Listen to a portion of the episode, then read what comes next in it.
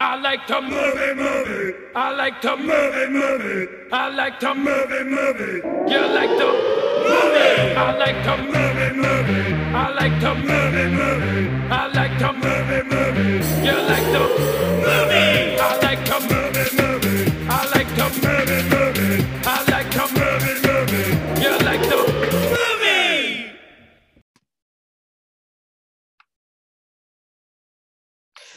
Recording in progress, ladies and gentlemen, and welcome to I Like to Movie Movie. My name is Dan Scully, and uh, thank you so much for tuning in. I hope you guys enjoyed last week's episode. Uh, big thank you to Christian Lloyd for offering his time up to the show.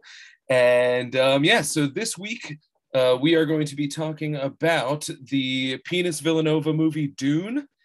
And uh, with me to do that, I have my co-host from Hot Property, Mr. Stephen Richards. Welcome. Hello, it is I, the co-host from Hot Property, Stephen Richards. Actually, I feel like co-host is dismissive because like we're both co-hosts to one another. I don't want to establish myself as the leader, especially since you kind of do all the work on that show. That's what I was going to say. I'm, yeah. I'm actually you're my co-host. Yeah, I feel like I probably am more of the co-host. I like to just think of it as an even split because like whereas you do all the work, I do most of the talking. yeah, And that's more of a and I'm excited for today where I don't have to do any work and I get to talk a lot. You get to talk a whole bunch. Yeah. So, if you guys like what you hear, make sure to smash the follow button, smash that like button, share it with your friends. Check out Movie Movie Cast on all of the platforms Instagram, Twitter, all that fun stuff. Uh, and also reach out and let me know what you want us to talk about. So, that is what we're going to do. So, Steve, a little in movie news. Are you familiar with Dean Stockwell? No, sounds familiar though. R.I.P. Is he an Dean older? Is he an older actor? He's deceased as of this week, which is why we're bringing him So up. he's the he's very old then. He's very old. He died. He's too the- old for life. At the t- too old for life. He just Yeah. got tall, taller than life at the age of 85. But wanted to shout out to uh, Dean Stockwell, who uh, is in the original Dune with uh, the the David Lynch Dune.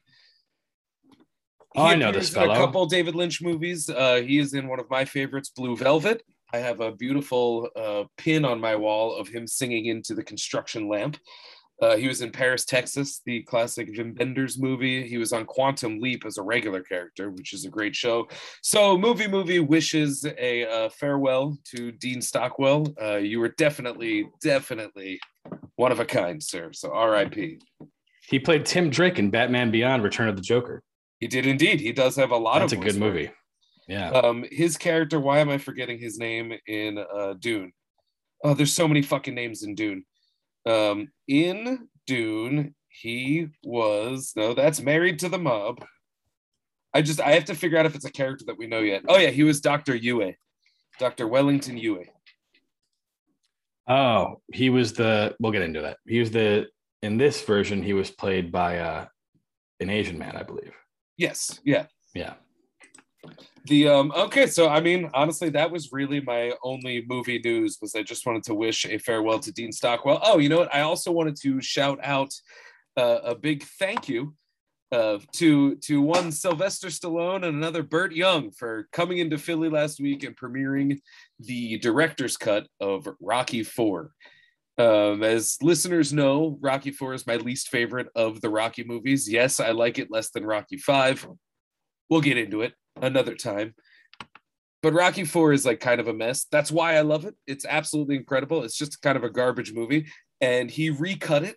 And I'm pleased to say that the new cut is no better or worse, but it is remarkably different. it's remarkably different, which is Yeah. wild because he he added 40 minutes of footage, but it's only three minutes longer than the original cut. So it is like a drastically different movie, but it's also not that different at all. Like I had the almost identical experience watching it.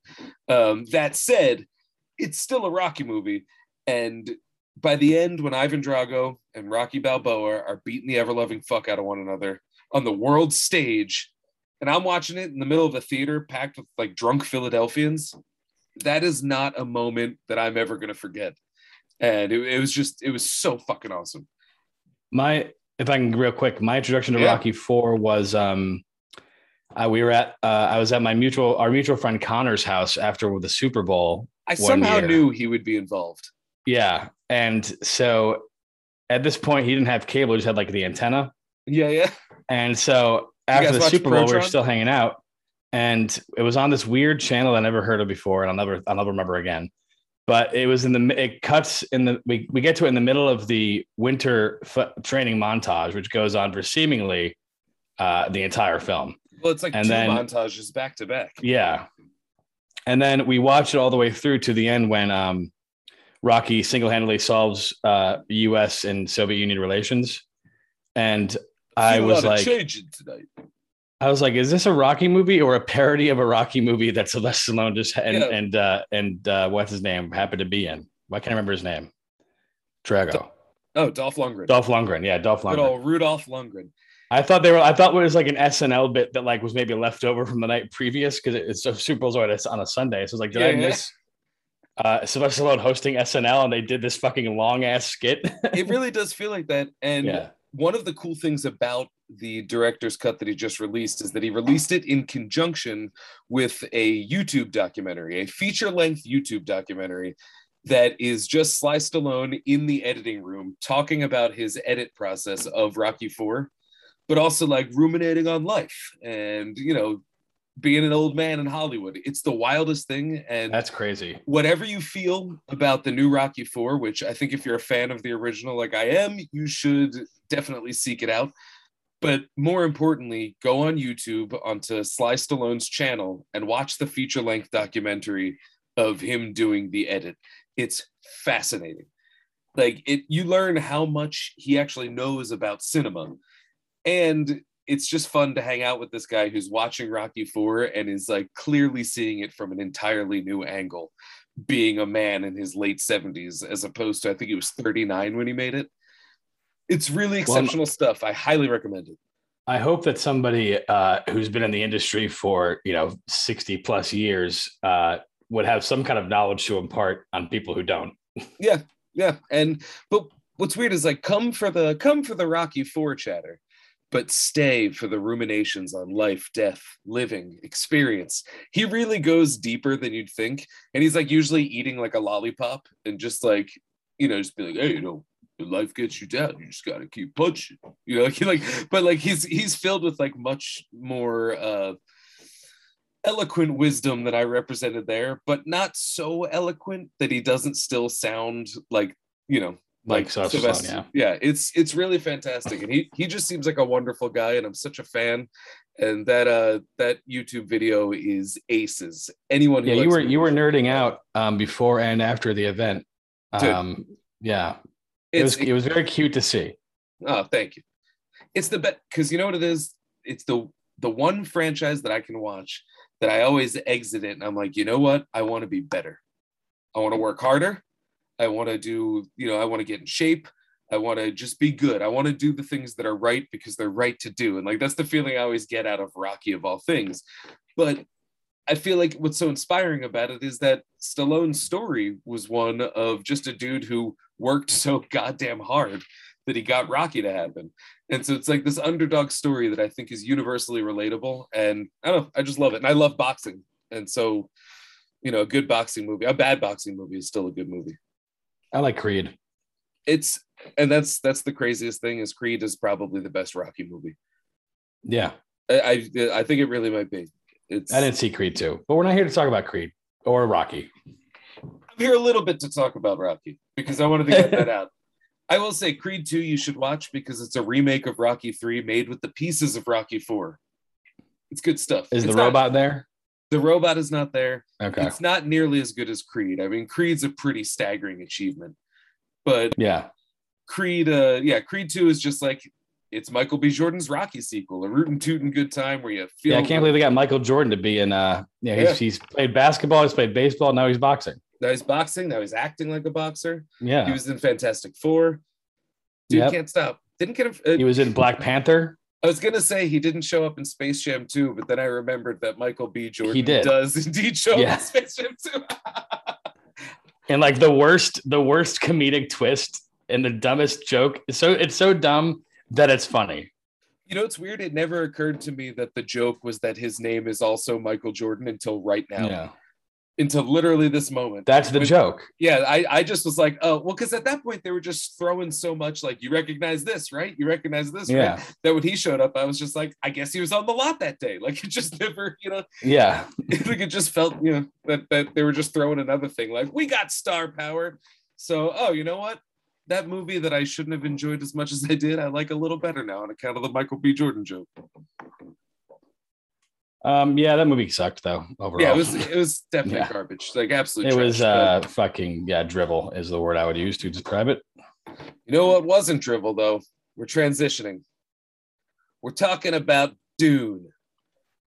We're doing Vil- it. We're doing it. Denis Villeneuve doing a new adaptation of Frank Herbert's epic sci-fi novel that was originally made into a film by David Lynch and gave also rise to the documentary Jodorowsky's Dune, in which Jodorowsky failed at making Dune, but ended up making a documentary that's probably better.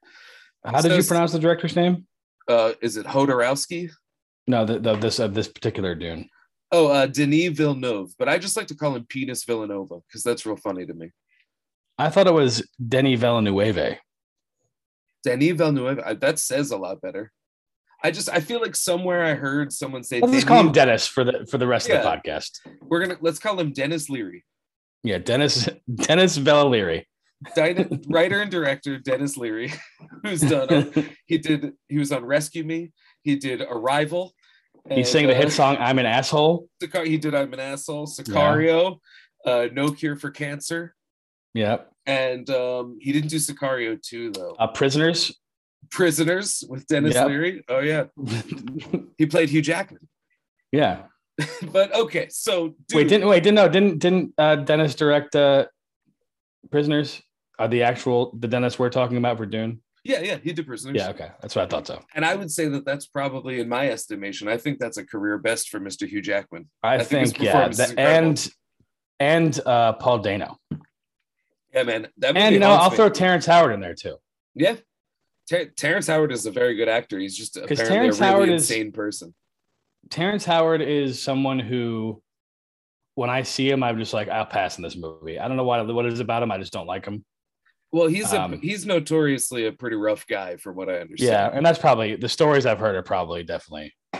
I've heard some of it, but- terrifying stuff. But he also invented a new type of meth.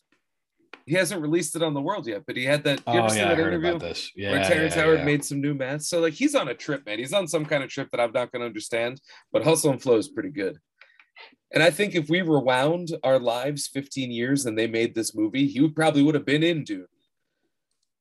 But I think he dropped off. Um, all right, Are you looking Dune. at this filmography? Where do we start? No, I'm trying to figure out Well, I want to ask you this: What is your all of the knowledge? names. What was your knowledge of Dune before going in Zero. to see this movie? So literally nothing. Actually, no, no. Let me let me let me say this. Like- My like, knowledge of Dune, Tell me literally every little thing you could you thought before you saw it. sand, Okay, sand. Did you know about worms? just sand. I saw the worm in the trailer. Oh yeah, okay, fair enough. I only saw the first trailer, and then like TV spots here and there because I watch a lot of sports and like obviously uh, the sports uh, movies love to target sports audiences with with TV spots. So I've seen Yeah. a couple of TV spots, and the thing that I've realized about TV spots in uh, in especially the sports world is that they don't care about telling you what's going on in the story. They only want you to see like bits and pieces of the action sequences Oh yeah, yeah. yeah. um, to the point where the story is like nonsensical. Um, so like I I knew based on the first trailer of Dune what it was, you know, this young man, uh, Timothy Chalamet's character, Paul. Mhm. I didn't know that I didn't know that at the time. I found that in the movie. I knew that Timothy Chalamet was going on some kind of journey and that uh, there's a lot of fucking sand everywhere. And Zendaya shows up.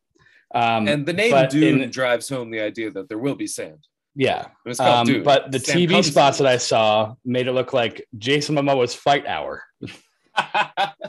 well, that's got to sell at sports Yeah, because everyone's like, "Yeah, go birds." Oh, what is this? A fucking Aquaman?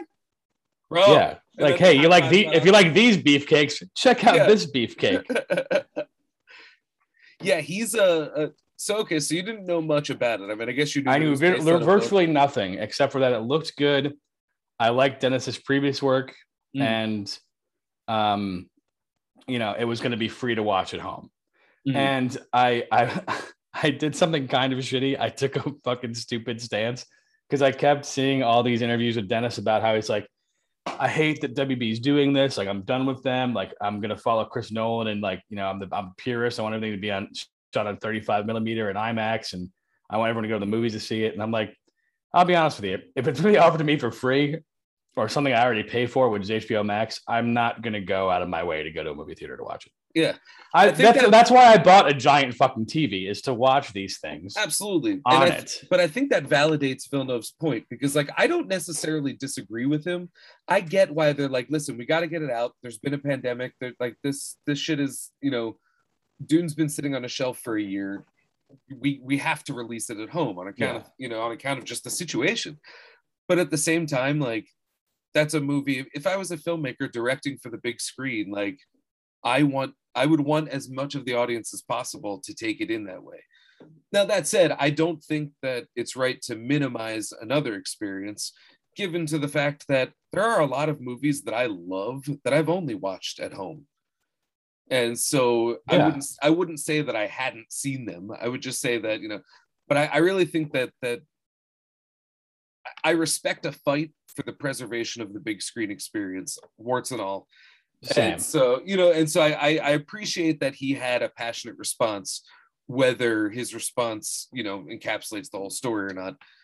But But also I- the thing about this too is that like I I think I enjoyed my experience more by being able to by able to be by being able to pause this 3-hour film yeah, yeah, yeah. and go to the bathroom, you know, take my dog for a walk, kind of digest some of what I just saw Mhm. and then keep going cuz there's this is like a Game of Thrones level yeah, uh fucking like character study where there's a lot of fucking people, a lot of families, a lot of things to keep track of, a lot of systems and planets that I that were just that they're trying to build the world as they're telling the story, which is complicated to do.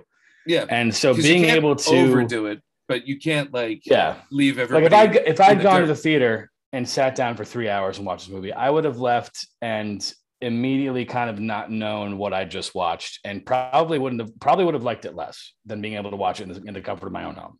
I get that. And I gotta say, based off the fact that uh, Dune Two has been announced, uh, you know, with Warner Brothers, It I think that Dennis might have been wrong about this one. Yeah, I think I I think he was expecting that this wasn't going to do killer numbers, and it did like remarkably did, killer numbers. yeah. Like people people turned out for Dune and genuinely liked it. Um, and I was excited. Like it, it released six o'clock on the Wednesday before it was released, or the Thursday before it was released. And I sat down right at right at six thirty, made my dinner, sat down, put it on. I watched a, a good hour forty five of it. Uh, kind of got sleepy, went to bed, finished it the next morning. yeah, that's that sounds nice. And it was it was even better watching it that way, splitting it up almost like a TV show because I was excited the next day to finish Yeah. up the story. You're probably going to hate the David Lynch Dune because it's the whole story crammed into. I don't think I, I don't think I'll watch it. Oh, I think you should. I think you you really should. There's Maybe there's- one day. There's interesting comparison points to make that are fun, and I think will enhance your your view of the new movie. But I think But we should, I think this is this is this is the right time to let the listeners know that we've we've planned this out to the point where I'm not from this point on until Dune 2 is released, I'm not going to watch Yeah. anything. I'm going to be the control in this experiment about not I'm not going to read the book. I'm not going to watch the miniseries. I'm not going to watch any of the movies. I'm just going to watch this version of Dune.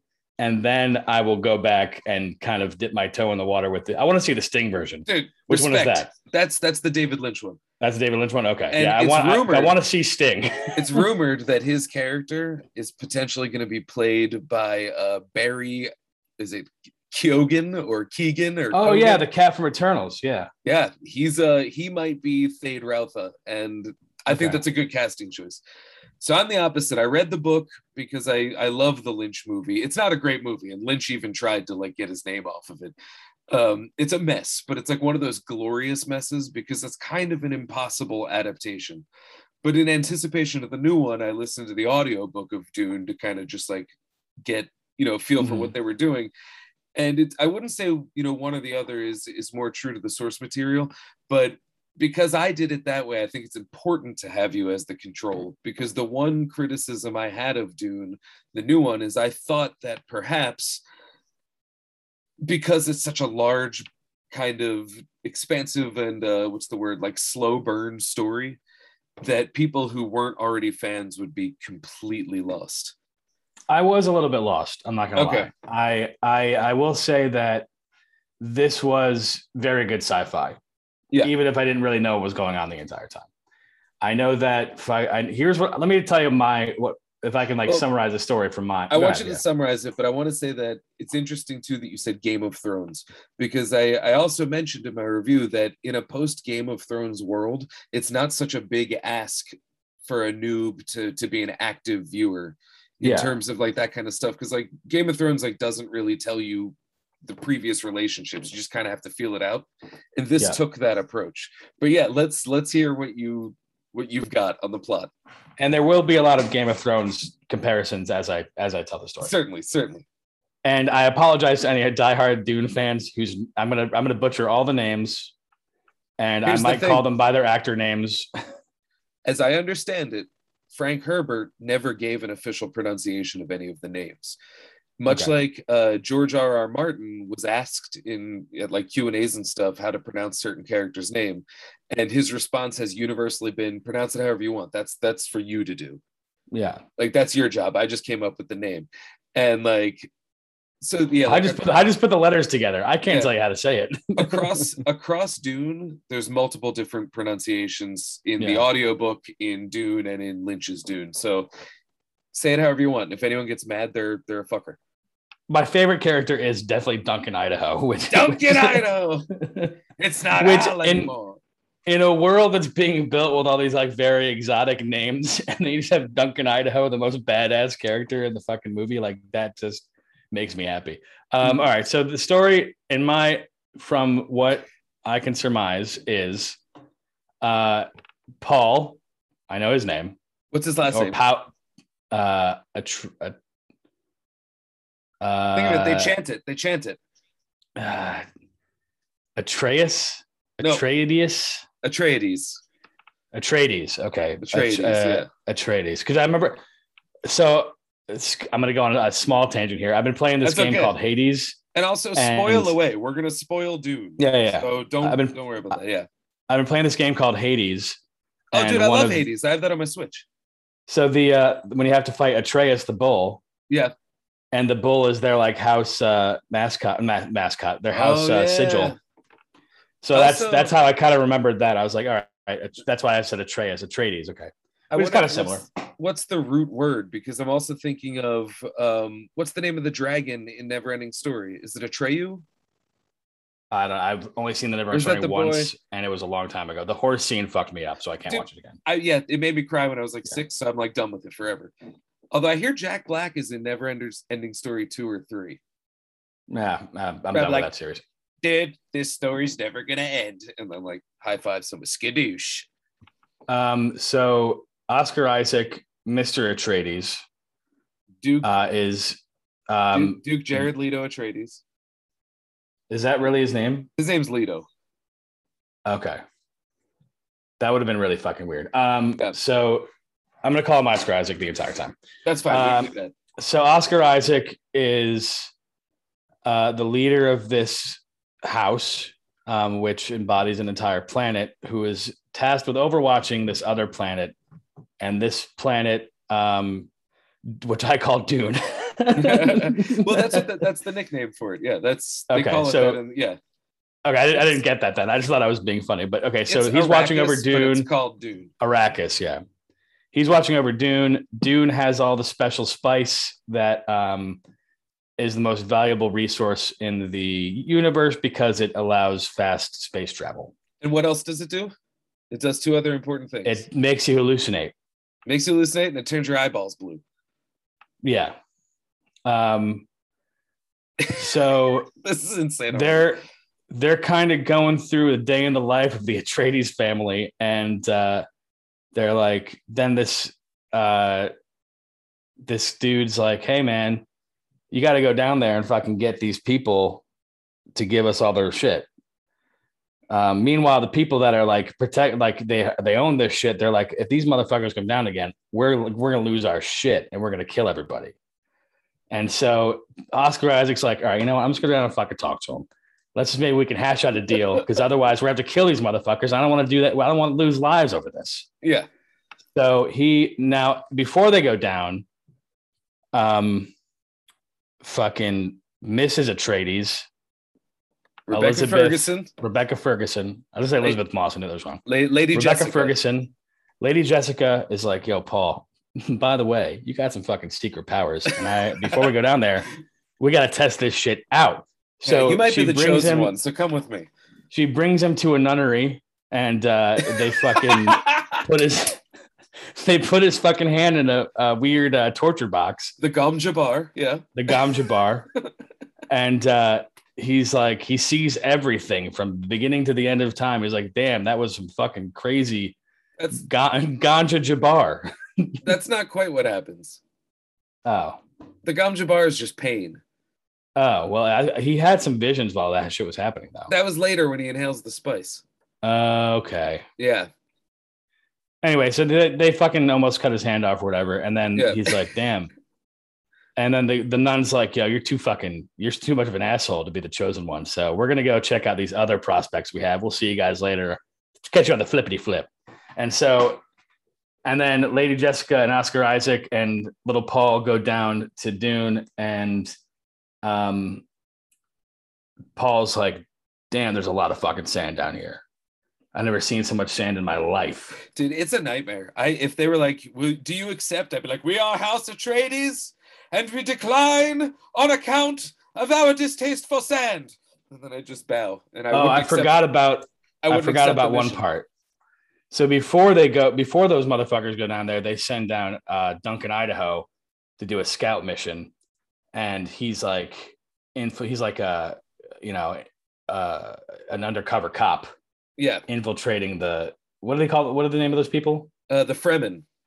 The Fremen. So Yeah. he's inter- he's infiltrating the Fremen, and then um, he is the one that's going to bring uh, Javier Bardem to meet with Oscar Isaac and uh, have a chit chat. I remember that one scene where Javier Bardem spits on the desk, and everyone's like, "Oh, Oh, this yeah. motherfucker fucked up," and and Duncan's like, "Whoa, whoa, whoa! Yeah, Thank you for giving us your water. We will respond in kind." Everybody fucking spit right now. This is how they do it down here, right?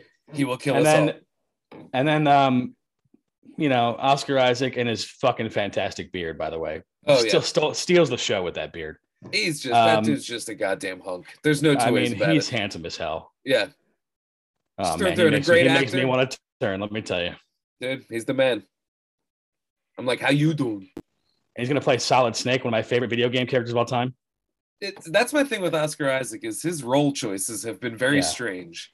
Like he could be great and he's done some great stuff, but he's also just like, like what does he show up in? Uh now I can't think of a good one, but yeah, he shows well up. if in anybody's gonna make a good video game movie it's gonna be oscar isaac as solid snake yeah, that's true. I think that is a good choice for a cast casting. But anyway, let me before I lose my train of thought, let's Yeah, keep yeah. going here. So um so then Javier Bardem's like, listen, man, you tried, but sorry, dude, not gonna not gonna work out for you.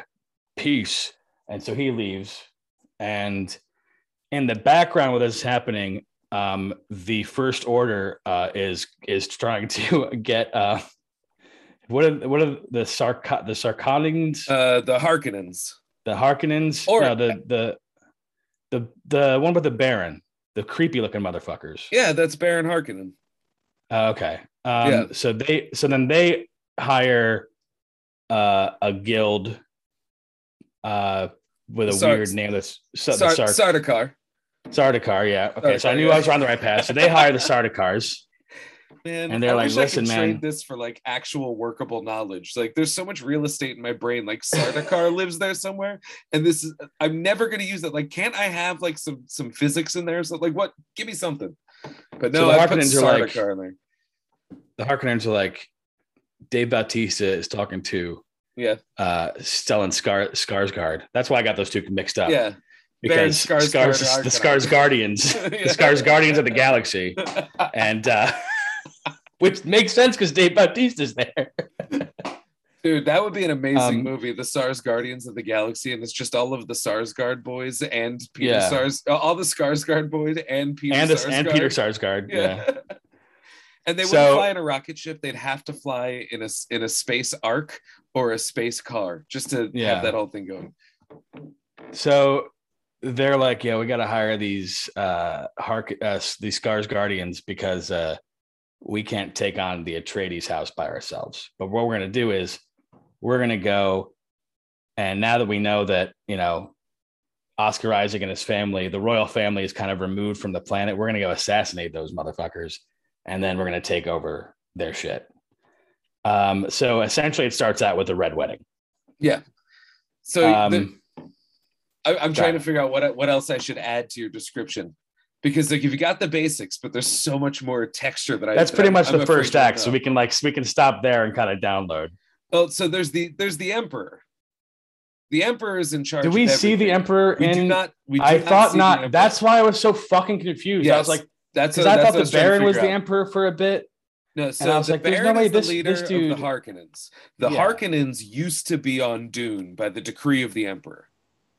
The Emperor says, "I'm withdrawing you from Dune, and I am replacing you with the Atreides."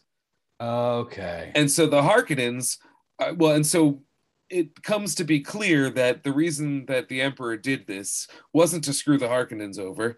It was he's just trying to kill the Atreides without expressly doing it.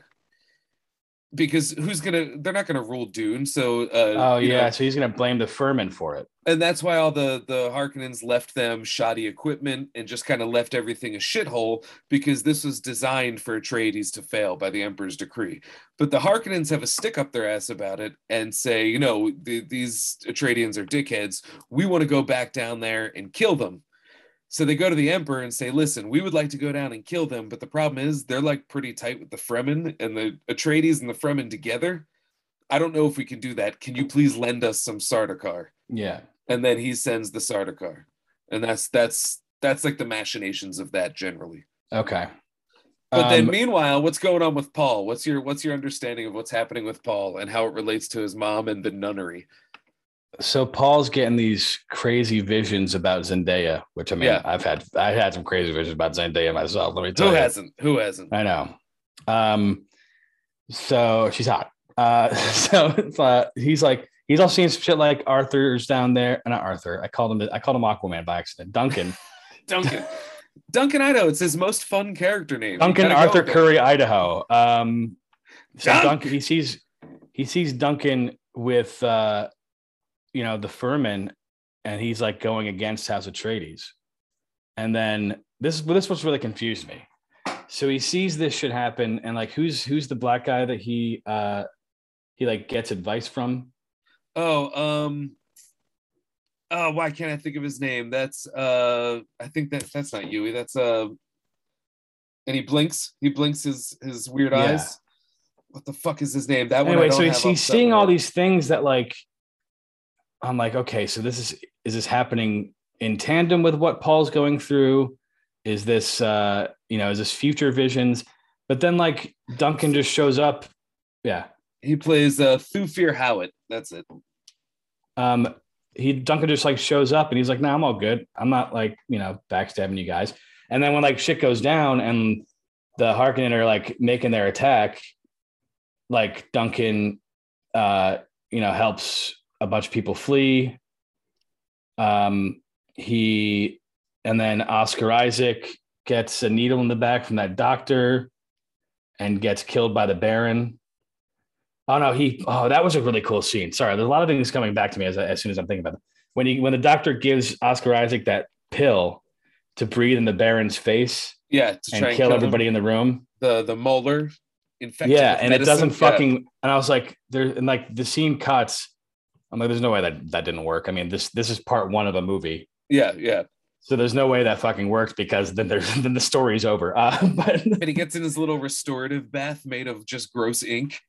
but the weird part is that when they found the Baron, he was like on the ceiling, like a like a like a Mothman.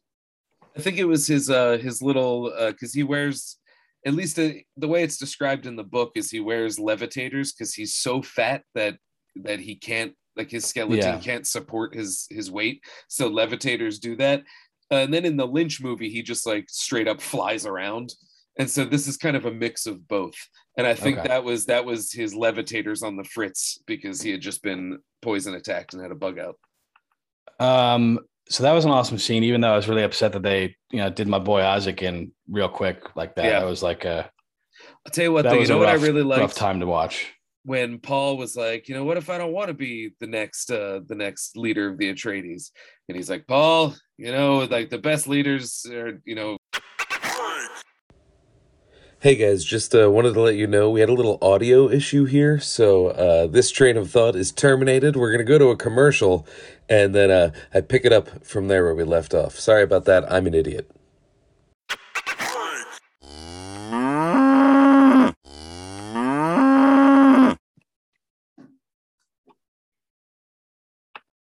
So I wanted to do a shout out though. The scene where Duke Leto, Oscar Isaac, is talking with Paul, and Paul's saying, "I don't want to be the uh, the next emperor or whatever it is that you are, or Duke. That's it.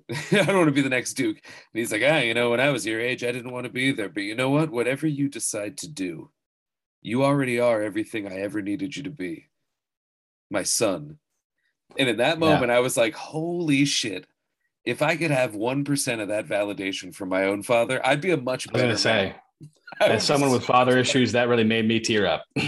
I it, and but what I really liked, I was like, you know what, that's awesome. I I love that like that in the world of Dune, there is still just like this real ass guy who's like, I love my kid. Yeah. That's incredible. So yeah, it is very heartbreaking when he dies. But what we were talking about is uh what so what do you think's going on with Paul? Uh, so Paul's Not just wet forget What's going on? Like how far do you understand what's going on with his whole superpowers? Um, Because I might be able to blow your mind. he's supposed to be the fucking um knick-knack paddywhack. Yes. yes, Yeah. that's exactly what it's supposed to be. Yeah, Like, but but to whom and like for whom? The universe. Paul Muad'Dib. Maybe the universe. I don't know how far that goes. Because so here's What here's the Pa- who's who's Paul Maldeep? Paul Muad'Dib. That's what he's. That's what he as he ascends to to becoming a chosen one. It's the chosen one, but uh, that's not the word that they use. They only use in this one the um. Oh no, there's too many. I, I'm full. So no, what it is is that uh, Paul's mom, Lady Jessica, who's not married to Duke Leto, she's just his concubine, but Yeah. his concubine that he loves because he's like, I should have was- married you. There was one. Didn't the Baron say something about like marrying a whore or something like that? Yeah, well, that's the thing. Like people had like a wife and a concubine in like this Yeah. royalty sort of thing, but he never took a wife because he loved his concubine. But it would be unfitting of a duke to marry his concubine. But she is also a Bene Gesserit witch, and that is the order of nuns at the nunnery. But, but, but Benny and the But, Jesuits. but Benny and Bene Gesserit, Bene Gesserit witch, Benny. Benny, Bene Gesserit, Diddle-diddle, Oh, sweet and wonderful. All right, we can- okay. I gotta shut this down, otherwise it's gonna be the whole fucking podcast. I was gonna do the Um, whole song. No, and so they for decades have been only having female children because they're trying to bring about through proper genealogy this chosen one that is supposed to be the next big thing. But because Lady Jessica is a concubine with the Duke, she has no rights to terminate a child if it's not female. So she has given birth to a boy, which goes against this whole order's plan to create a very one. feminine boy. Yes, he's a little twink that that may be the chosen Yeah. one. And but this might be what it took is this one little alteration because it's starting to look like he's the chosen one. So the witches have been infiltrating the Fremen down on Arrakis to sort of plant seeds of the chosen one might be coming, uh, and tying it into the Fremen religion who see it, see that there might be a chosen one. So they're like seeding this chosen one in an adjacent religion in order to kind of facilitate it once they get down to Dune, just in case it happens, just in case he is the chosen one. So like there's this huge, you know, machination going on, and poor Paul's just trying to, you know, have a wet dream or two. Okay. Yeah. Um, so after the red wedding, so to speak, Yeah. Duncan escapes on. By the way, the ornithopters are fucking cool as hell. So cool. Yeah, Very unique look. I love I don't know what the other iterations were in the past. In the past, but this one, it, this one is better than whatever else they It's were not doing. it's before. not the mosquito wings in previously. That's a new thing. okay. Yeah. Yeah, it's this is cool as hell, uh, and I want one real bad. Um, who is the person that he escapes with? That um, like a judge of some kind, the the black woman Um now I'm forgetting what uh who's what- also she represents the Fremen as like the Oh yeah, like yeah. the court. She represents them in court, I or somehow or something. Like she represents them to the emperor, I guess. she she's like uh she's supposed to facilitate the switch over from the Harkonnen rule on Arrakis to Okay. Atreides rule. But she's got So- blue eyes. But she has blue eyes because she's accepted amongst the Fremen because they're always breathing sand and they walk without rhythm. You don't attract. so that was like that was like in the beginning when he's training and oh we didn't even talk about Josh Brolin when he's training with Josh Yeah. Brolin and then he goes and reads his little hollow hollow books and in the hollow book Oh. they don't go into too much Dr. Liet Kynes. Liet is Man, these these her name. names are just fucking exhausting me She's Um, played by Max von Sydow in the original. oh wow Yeah, they That's switched good it up. um so ah, fuck what was I gonna say Well, she's facilitating the change. Uh, you've got you brought up uh, what's his name, Josh Brolin. Oh yeah, so Josh Brolin, um, eh, as the uh, the Harkonnen are just like bombarding the oil factory. I mean the the, the spice factory. Yeah. Um, to all hell. Um, Josh Brolin's like, I've got the solution. Everybody rush in, and then they give him like a pretty unceremonious death. To the point where it's like, I'm sure he'll be back for part two. And don't tell me if he is or not, but I'm like, I won't say I'm, anything. I'm like, there's no way that they're going to kill off Brolin like that when he like, you know, was the mentor, the fighting mentor, and had a pretty big role in the facilitation scene with Javier Bardem, and then he just rushes into a bunch of explosions. And I, you know, obviously the rule of movies, everybody who's listening to this podcast knows, unless you see the fucking body, they you know, they're not dead. Yeah, Well, he has that great line where he's like, "They fight like demons. yeah. Um, You haven't seen a Harkonnen." yeah, his character was too good to be taken out like that. So I, I assume we'll see him in part two. Again, don't spoil it for me. But Gurney, Gurney So- Halleck. um, also, he did a great job of explaining the shield, which is also awesome. By the Yeah, way, I love that the shield is like it's not perfect; it'll protect you. But if you push so- slow, you can get through. You can slice through it.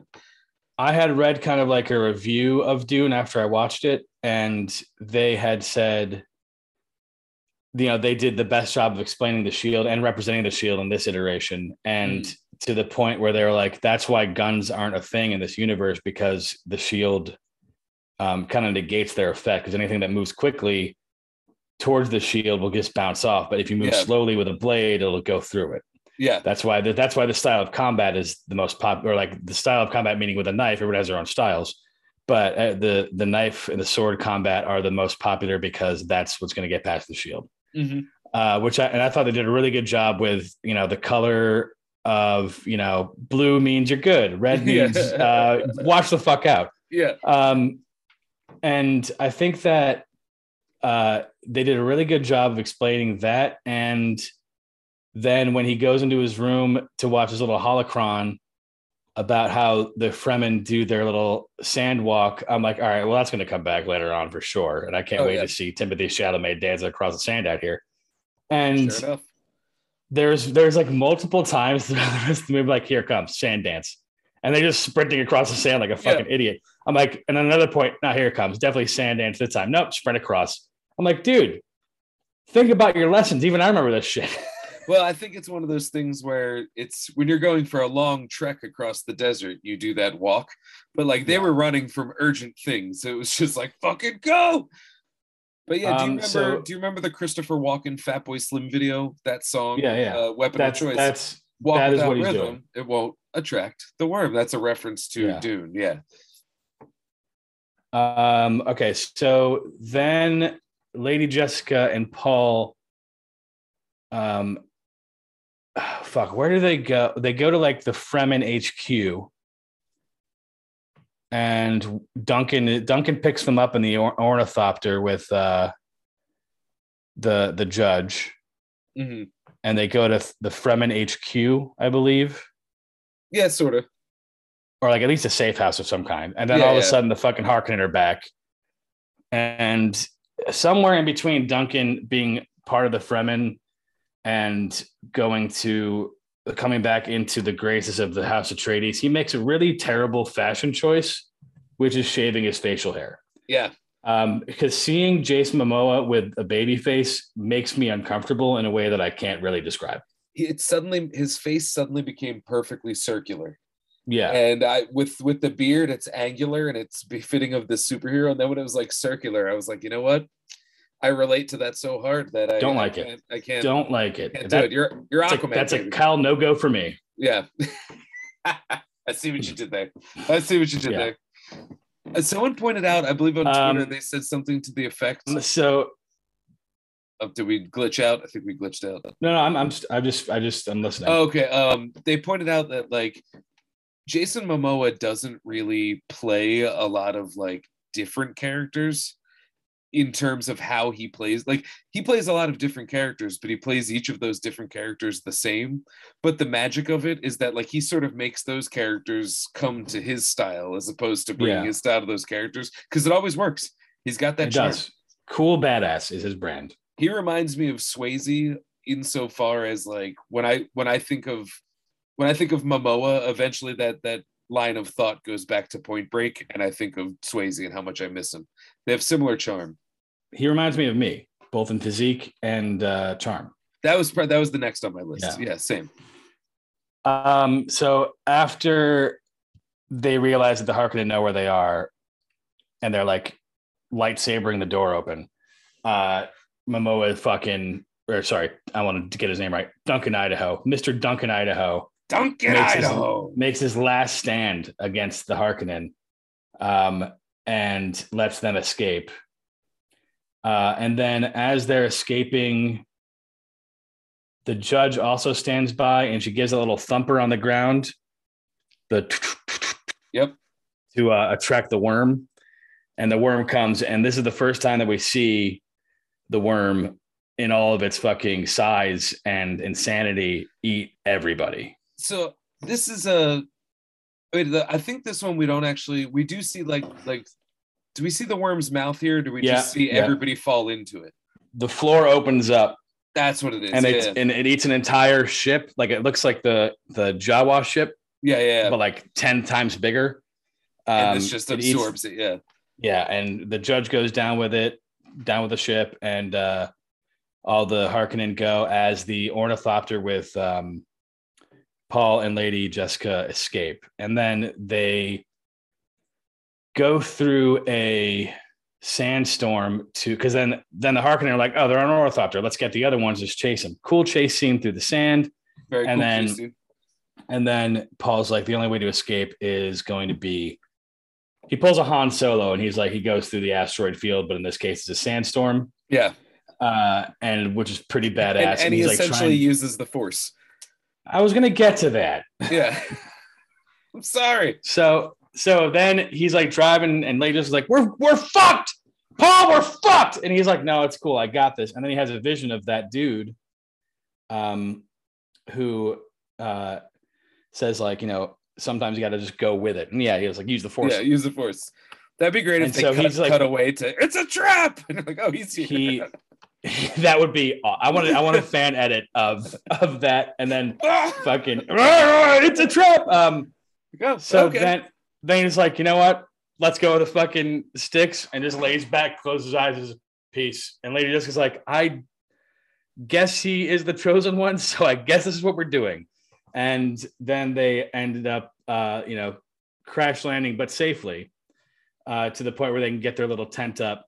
And then because Paul is uh, extra sensitive to the hallucinogenic, hallucinogenic uh, properties of the sand of the dune, um, he starts to have these vivid hallucinations of him in the future, dressed like a Harkonnen, kind of fighting with the Fremen, That scene like was confusing to me because they were dressed, they were all dressed like putties from Power Rangers. And I couldn't really tell, you know, Jacob from John in this one. And all and then all of a sudden he like Iron Man's his mask back and he's got big blue eyes Yeah. and he's like fucking murking everybody. Well, that's one of he- those like. In, that's one of the best passages in the book when he has this first like vision of the future, because what that represents is in the future, he's the leader of some sort of army fighting some sort of war that involves Atreides and Fremen and all that, and everybody's following him. And so it's the weight of the responsibility of saying, if this prophecy's coming true, and I'm seeing visions of the future in my dreams, then that means the weight of like an entire army will be on my shoulders one day. So it's like another Yeah. added pressure. Thank God his dad's cool. Also, the salute, because they do this in the in the vision. The salute of like taking the sword on the shoulder and then on the forehead is fucking awesome. So awesome. I'm gonna greet my friends. Um, so then they're like, all right, we got to go. I don't know where we're going, but we got to start moving. And they start, uh, This whole podcast is gonna be describing the plot, but they do the sand dance. they do the sand dance across. then they meet up with uh, Zendaya and Javier Bardem. Now, what do you think happens here with the uh, with the fight that happens? So this is what confused me because the the black guy that was giving him advice on how to use the force and how to fight, um, he has to fight this cat, and there because Javier Bardem's like, all right, we'll take them in, and we will, uh, you know, we'll we'll reassess from there. Let's just all get back to the fucking base and figure shit out. And this Yeah. guy's like, fuck that, no, these guys are these guys have been fucking killing our people. I don't want them here. I'm going to now uh, challenge them to fight for a place in our ranks. And the reason And she, he, he, chal- he challenges challenge- Lady Jessica. Yeah. She's the highest ranking officer, I guess, of the, Well, the house. what it is is that uh no, it's that the Javier Bardem was bested by her when they all had that scuffle. Oh yeah, that's true. and I therefore so his leadership is now in question because he was taken down by somebody and so this guy as a member of his tribe has the right to challenge the person who bested them and assume leadership and it's like a dishonor not to and that's what he wants to do he wants to prove Yeah. that by besting the person who bested the leader and the leader as having been bested by his prisoner is uh you know shamed to the point that he can't stop the guy. That's why he's like please don't do this. The guy's like no. He's like come on. Don't do it. What are you doing? before before all this happened too, there uh, Paul had that vision of Zendaya stabbing him to death Mhm. in a similar looking rock formation that they're in right now. yeah. And uh, when that scuffle happens, he like runs away like a little bitch, and is like getting a gun, like the only gun we've seen so far ready. And uh, Zendaya's behind him, like, nope, don't fucking do that because I'll fucking I'll cut you ear to ear. And he's like, oh, sorry. Uh, and then um, so he's like, all right, I challenge you, Lady Jessica. Lady Jessica's like, I want my champion. Uh, no, he says, I'll stand up as a champion Yeah. to fight. And because in a past vision of the future, this the guy he's about to fight now he teaches him how to fight in their style. So now he knows how to fight this dude, ends up killing him, which I think is kind of awesome. And from what I can didn't want to surmise, kill him because he's he kept doing that He, said, Yield! he said yield. Yeah, he said yield, Yield! multiple times. the guy was like fuck you like- buddy fuck and he you pulled buddy. a he pulled a Black Panther. And I was like, we don't do that here. yeah um, so I thought that was kind of interesting because it makes it seem like he can't really tell the future, but he can like see branches spawning off. yeah You know, if there was another ending of that scuffle situation where they did become a team and he was fine with everything that happened, maybe he became sort of a mentor, but instead Paul just fucking murks him. And then uh, they're like, all right, time to go. And then Zendaya's like, this is just the beginning. And then the ends. And I'm like, yeah, we knew that because it said part one at the beginning, Zendaya. Yeah. You've like, you've really, you've told me what I already fucking know. I'm more confused than I was before. it ends and she goes i do hope that there's a part two Warner Brothers. Whoa, ah! and so that that is the Uh, Steven knows nothing about Dune. Plot synopsis of Dune. Well, uh, you did a you did a very good job. That's actually because I, I was afraid that people who didn't have a working knowledge of the plot would go in and exit and be like, I just don't have any fucking clue. Because like the whole Harkonnen Sardaukar shit gets confusing. You know what the relationship of the Fremen to the rest of it that all gets confusing. But like Yeah. Game of Thrones, if you sit with it, it just kind of emerges. I um I wanted to call out the second time we get the worm, but it's the first time we get the full giant worm Oh, hey, staring Paul down. staring Paul down. I gotta say, I was a little bit disappointed because the scope is huge, but both times I saw it, the scene takes place at night, and so the shot looks kind of drab because it's so grayed out. Did it look Hmm. like that at home? No, Fascinating. I That's saw it clear another as thing. day. Well, it, ju- I mean, it, but it was at night because I saw it in IMAX, and the projection in the IMAX was incredible. I also saw it in regular projection, and they didn't seem to be fucking up. But both times, that one shot, I was like, "This just looks dim." Is dim is the word, and dim Yeah. in a way where I was like, "I know it's supposed to be nighttime, but like, this is your money shot. Like, show me this fucking giant worm. Like, I want to see this thing." But that was I that think was right really before that- complaint. Right before that conversation happens, too, doesn't Paul have a vision of him riding a worm? Uh, he sees somebody riding a worm. Yeah, I think. Well, in my in my mind, I interpreted that as he's that was him because it looked just like him. it, it very well might be. I mean, there there is there's Yeah. there's worm riding in the future. That's just part of this. I'm sorry to, Yeah. spoil that aspect of I it. assumed because I saw somebody Yeah. There's some worm riding, and it's uh oh man, I I'm a little upset that you don't want to watch the David Lynch Dune because I really want to talk about it because they they do cover a lot, and I've I've I don't have this cut, but there is like a almost four hour cut that kind of goes deeper. That's really a lot of fun, but like his design in the world is much more colorful and it, like it feels like Muppets almost because it's just so crazy. Um, I don't think it's accurate to the book. I think that uh, Denis Villeneuve's view of it is more accurate to the book, but at the same time, I feel like a couple of the money shots were a little a little lacking for me. From what I've read and from what I've heard from people who have read the book, they said that this is the and maybe it's because of the backdrop of the failed versions. They're like, this is the best one. And Yeah. I'm and like as somebody who doesn't know and isn't really a fan of the source material because I don't know it, um, I gotta say I'm excited for part two. Yeah, me too. I I Yeah. like I said, I think this was this is very much what I imagined when I was listening to the book. Um, I appreciate the Lynch version just because I really enjoy David Lynch, but yeah, this is what I pictured in my head. And there's sort of a sleepy energy to the book because it's a little bit slow moving and everything's just kind of big and vast. And this captured that em- energy. And I think as well as just the size of Arrakis. Arrakis feels huge. Yeah. And you need Now, I mean, all, all the planets that we visited felt really like separate entities, and like they were their own climates and biomes, and you know Yeah. all this stuff. Like, you know, and like you had the the Atreides planet, which was like uh, you know almost like a a darker Naboo. Mhm. It was very lush and, and blue and mountainous, and then you had the the Harkonnen planet, which is fucking rain and Well, drab. and I love that they all just love to sit around and be like, oh, Yeah. yeah. like that's just something the Harkonnens do apparently.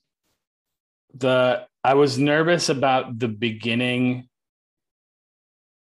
uh because I was like I'm sure that there's gonna be a lot of fucking exposition or like a lot of scroll text on the screen but they, there was very minimal like the, Yeah. the exposition they did as as we and this is what I like like I think about Back to the Future as being probably like the uh the the watermark for explaining something as you go along telling a story Yeah, yeah. and I think that they are they are very close to doing just that in the sense of like here's here's a little bit of knowledge. Here's how we're uh, uh, assessing that. I mean, here's how we're um, applying that knowledge for the story. yeah, Here's a little bit more knowledge. Here's how we're applying that knowledge to the story. And I think that like is a good cadence and a good rhythm, especially for somebody who doesn't know what the fuck's going on. That is helpful to me because it's like it's almost like a video game where it's, it's like here's how you do this move. Now we're Yeah. going to give you a a a little task scene that where it. Yeah, has to we have to use that move to win and like that is i think a very good reference uh to for movies this big and this of this scope to to help people like to help them be more accessible to everybody. I think that comes from it being a book and being an adaptation that because it was, you know, not promised, but you know, kind of it was going to be thought of as a two-parter. There was a chance to actually let the story breathe, because yeah. you know, in the shorter version, like the the Lynch version that does the whole book, you know, there's a lot that you got to just like ba, ba, ba, ba, ba, through. So there is like a huge crawl at the beginning. They handed out lobby cards at the uh, in the theater because they were so afraid people wouldn't know what was going on. That had a glossary of terms like Bene Gesserit and things like that for people to like bone up on. And I feel like that's definitely uh not not needed here. See, that's like that's the equivalent of like, um, this might be a bad a, a example, but like if Let's you if you go to if you go to a museum and you see a painting and then you have like a placard next to it that's like the name of the painting, the artist, that's fine. That's what mm-hmm. I'm here for.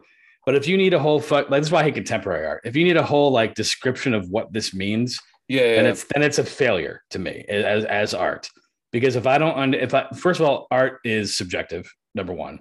Mm-hmm. Number two, you know, I want to interpret it in my own way. I don't want it to be explained to me. So if you have to have a glossary of terms, you're not doing your job correct, yeah. in my opinion. I, I would agree 100%. And that's one of the things that uh, David Lynch is famous for is he refuses to explain his movies to people. So in interviews, people will be like, "Oh, you know, what's Mulholland Drive about?" And he just won't like he won't do it. And um, they'll be like, "So do you care to explain about this?" And be like, "No," but he always says that you know the cut you can have the conversation but for me as the filmmaker the art is the conversation. So that's yeah. what you know that's how i transmit it to you. You do whatever you want with it. And i think that might be one of the reasons why he ultimately distanced himself from dune was because he was like we're literally explaining shit to people. And, and actually i, I, I like saw I'm, I'm allergic to that. I saw david lynch exhibit at PhilaMOCA four or five years ago. Yeah. And i don't I don't remember Dune being there at all, probably for the very reason you just explained. But I remember that the, instead of those placards or like anything next to, you know, the pieces of art, the drawings or like the videos that he had looping about, you know, all his other works, uh, it wasn't about what they meant to him. It was more about like where he was in his life and what he was yeah, doing yeah. when he was creating. And like that I'm interested in. And like yeah, that, that, that is better. fine. But like that, you're not explaining the piece to me, which I don't want. Yeah, I don't want you know, that. Like, I, I, don't want to be told how to engage with art. Yeah. Like there was like this really uh interesting painting of like what looked like a uh, a black demon on a red background with like bright yellow eyes. It was like very abstract. And like I was like reading the the placard and it just said like, yeah, I was living in Hell's Kitchen at the time. Or I'm making all this up, by the way. I'm not sure. Oh, okay. he was like, I'm, I was, he was like, I'm living, I was living in Hell's Kitchen at the time in like a one bedroom apartment. And you know, I hate, I just broke it up. He's like all this, like this whole life story of like this moment in time where he made this piece. Like that is interesting to me. Mm-hmm. And like that, I, that I'm into. But if you have to explain to me, like, this is a black demon on a red uh, uh, canvas with yellow eyes because it represents the the corporate greed of America. I'm like, no, that's not that's yeah. not what I'm here for. and also, like, if that's not what I took from it, it's like, oh, well, I guess I'm just wrong. I guess I'm just a fucking idiot then. Like, I guess I'm just the idiot yeah that's yeah. a it's it's a tough thing and i think with dune that's like you know that's that's it's a lot of material but the thing with dune is what well, on, wait, one, one, one more point on that so like that's why i thought it was like a little bit apples and oranges to to um to uh compare it to an art exhibit because because of what i said about world building where you do need to build the world but you need to build it within that world like when you start yeah, handing yeah. out glossary to, uh you know papers at the beginning of the movie then I think you fucking failed. You fucked yeah. up, yeah. And so, okay, so that's good that this one doesn't require a uh, no. a glossary of terms. Uh, I think it, it probably would help. I know the book itself actually has a glossary of terms, but yeah, yeah I, what was I going to say? Yeah, I think the pace. I mean, of yeah, the, like I still had holes I need to be filled in, yeah. but I enjoyed my time. Well, that's the I'm thing. Sure, can... I'm sure on a rewatch because I'm definitely going to rewatch it at least you know one or two more times before the second one comes out. I'm sure in a rewatch now that knowing this, talking with you, and like knowing literally nothing else, mm. I'm going to you know catch more things that I missed in the first one. Mm-hmm. And even even watching it twice, new things opened up to me. You know, even having already like a familiarity with the story, seeing it a second time definitely helped out with a lot of stuff as well. Uh, which I think is true for you know for most movies. But um, Oh, good. Can I can I can I ask you can I ask you this? Yeah. Were were there any kind of like liberties taken that you weren't very happy with based off of any of the past source materials? I don't know it all well enough to to because that's the thing is like to speak to like what you're saying is like all that intricate stuff I enjoy that, but that's not really what matters. What matters is like getting the feel of the the main narrative, and I think that this movie brings it across. And that's kind of what sticks with me about all iterations of Dune is specifically that I imagine there's a hundred little things that were tweaked that it's just such a behemoth text that I that I wouldn't have noticed, you know. And I, I Yeah. listened to it, I even read it, I did the audiobook, so like you know, it's just a different experience. So there there's very little that I think is different that I could even notice so nothing was egregious but like dune is also a an older book so the way people speak to each other every once in a while will have you know an epithet that you go ooh we don't use that one anymore um Oh yeah. you know it's just like it's dated it's just it's dated in in that sense nothing and like nothing like where you go whoa you know like nothing like that but there's just certain things where you go So they're not, they're not dropping hard ends or anything. they're not dropping hard ends, but it's the kind of thing where you go, "Oh, this is written by an adult man in you know, you know 50 years ago." So there's just something different about it, and uh, so like there's things like that that are that are a little bit softened. But as far as I could tell, nah, they got everything. I mean, there's a feel for Dune that I think is captured. Do you think because of the complexity of the story, uh, you know, that's why there's such a larger fan base for things like Star Wars and Star Trek as opposed to this? I think it's a few things. I think because if we think about Star Wars, there is a complexity of story. It's just that there's really one central hero's journey as a good like Luke is a great entry point into that series. I don't think that Paul necessarily is because it's not always fully about him. Uh, you know, in Dune. So like Yeah, whereas yeah. Star the Star Wars mythology is ultimately huge. Um, as I imagine the Dune one get gets eventually. You know, the mythology is huge. It's just a different path into the mythology. And I think that Star Wars' mythology is one that is a, a more lubricated path in through Luke, but also like look at the design of Star Wars.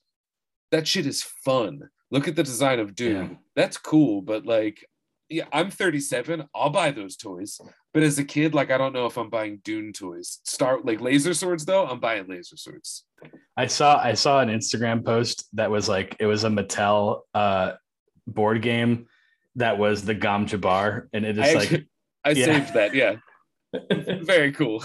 well, because the Gom Jabbar, yeah, uh, yeah, I thought that was really funny. It was like see the future. die if you lose. yeah, it was uh, it was pretty good. Yep. the um Uh, the, Yeah, what think- was the other? I wanted. oh, Go ahead. I forgot I forgot my question. sorry, I think we glitched out there for a second. No. Um yeah, I guess like I Dune feels to me like the the intrigue of like comparing Dune to Star Wars is like comparing um you know, it's like comparing like Lord of the Rings to like to like Marvel almost, where it's like you're building these great adventure mythologies, but one is fun and playful and the other one is sort of brooding. Like Star Wars is Yeah. about a lot of things, but first Marvel is very brooding. Well, I mean, like, no, no, it's I'm just kidding. the other way, yeah. Uh, well, Star Star Wars and Marvel do have some thematic weight to them, but like first and foremost, it's about getting you on spaceships and laser swords. Whereas Yeah. something like Dune uh, and Lord of the Rings, ah, Lord of the Rings might not be the best example, but something like Dune is more like a Game of Thrones, where it's like, yeah, there's adventure, there's action, but you're here for the intrigue. You're here for the larger machinations, moving things, and what that means. You're like, that's where the that's kind of where the the plot and story happens, and the rest is just sort of the betweens. when was Lord of the Rings written? the 500 AD. I have absolutely no clue. It was well before Dune, though, right?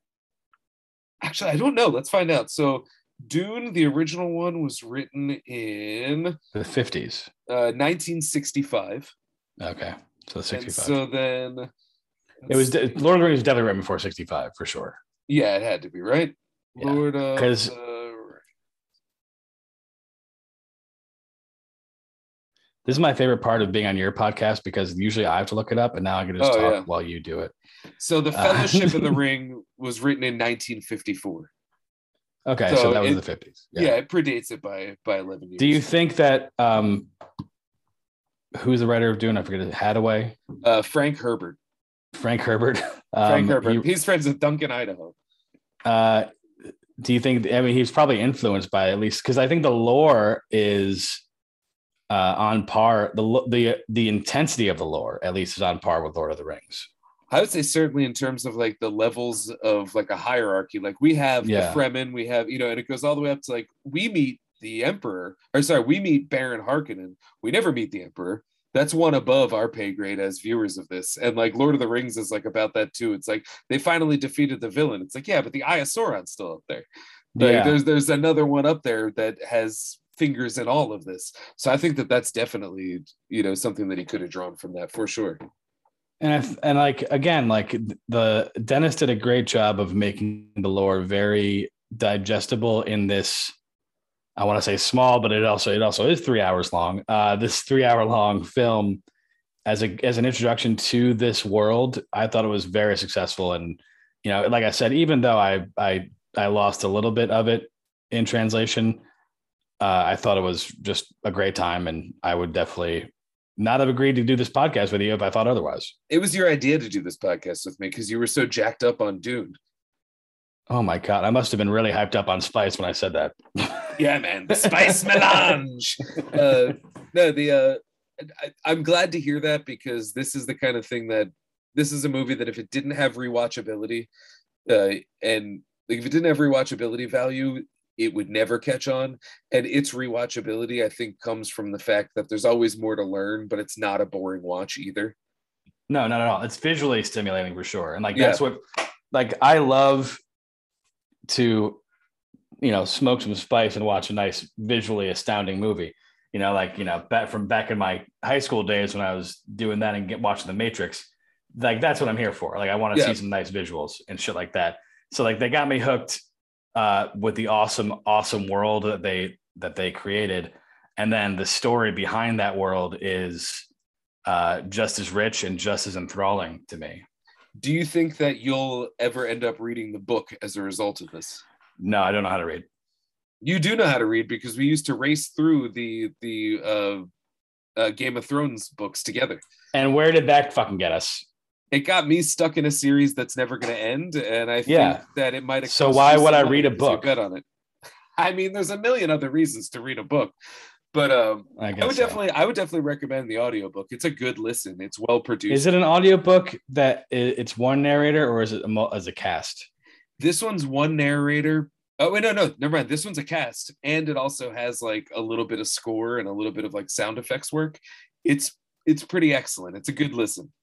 I've had some issues with audiobooks read by a cast in the past, and I did not mean for that to rhyme. Um, but I tried to, and this is also another like very like folklore heavy book, but I tried to listen to American Gods. Oh yeah, and the like I just didn't know. And like when I put on an audiobook, I try to, you know, do work at the same time. So I'm like kind of like listening in the background a little bit. uh, okay. So if there's one narrator telling me shit, I can keep up. If Yeah. there's if there's any like in podcasts like more than like three people, I can't keep up with because I don't know who the fuck's talking at any given time. Fair enough. Um, There- but yeah, because because I like use that as like a a front front brain inhibitor, while I can use my the rest of my brain to actually do work, I can't. The cast uh, audiobooks for me, unless I'm in my car driving for a long trip, I can't really pay attention. Fair enough. I like to take walks, and so I listen to audiobooks. Then I always recommend uh, on Audible the Murder uh, Murder on the Orient Express audiobook is read by Dan Stevens, but he does different voices for each character, and it is a hell of a performance. I the love guy who did The Martian. Um, Oh, I forgot listened to The Martian. Yeah, The Martian was a good one because he he does he does voices too, but like they're not too different where it's like way over the top, but they're like Yeah. still in his cadence. But it's like the the pitch shifts so Yeah, enough so you know like which character is talking. it's it's it's an amazing skill. These people that, Yeah. that are able to read those books like that. Um, yeah, Dan Stevens was one. There was one. Uh, what what the fuck was it that I that I had? Actually, oh, I just got a, I just downloaded because I have an Audible subscription. I just downloaded The Godfather, but it's read by uh by Joe Mantegna. I was I, I thought you meant Joe uh Joe Manganiello, and I got really excited, but I'm Oh, not no, no, excited no. Anymore. but you still got Dan Stevens for The Godfather, read by Joe Manganiello, I think would be really fun. the audiobook of it is uh because I read it as a regular book, but I wanted to reread it before the new movie came out, so I audiobooked it, and it's read by Steven Weber, aka Brian from Wings. And uh he does a great I'm Pennywise. familiar. You don't have to be, I just have to be. Yeah. I love Brian from Wings. And uh he's a his voice that he does for Pennywise is legitimately the scariest iteration of Pennywise that I've come across. I don't know, man. I think I think uh, I think that Skarsgård kid did a pretty good job because I did not even watch the new version of it because I was too like his voice in the trailer freaked me out. I'll tell you those movies are fun, but like what like that's just an unfilmable novel. It's unfilmable. They You said the what? same thing about they said the same about Dune until now. That's what I was gonna say. It, it- this is one of those things. And so I think Yeah. this is probably a good time to transition into our lists. Do you have anything else to say about Dune before we wrap it up? Do you want to call out any performances, scores, choices? I feel pretty good. Um, yeah, I think I did a pretty good job. I think I'll did miss a you, wonderful Oscar. job. I'll miss you, Oscar. Yeah, I'm, I'm doing it with my pen. Ready? yeah. I just saluted A salute. my pen like a, like an Atreides.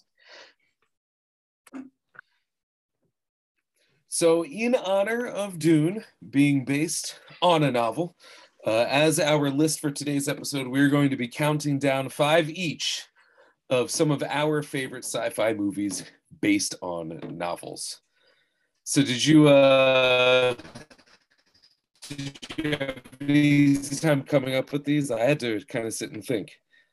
Uh, I'll be honest with you, I completely forgot because it's been a week from hell. But I will try to do it off the cuff if you want to go first. Okay, fair enough. So I I tried to do a uh I tried to pick only movies that were based on books that I had read, although that was not a requirement. And so uh I don't quite have them in order, but I think that I can do it. And you know what? We're gonna lop one off because we already talked about the Martian just now a little bit. So I'm gonna eliminate that from my list. And I'm going to start. Uh, that was going to be one of mine, actually.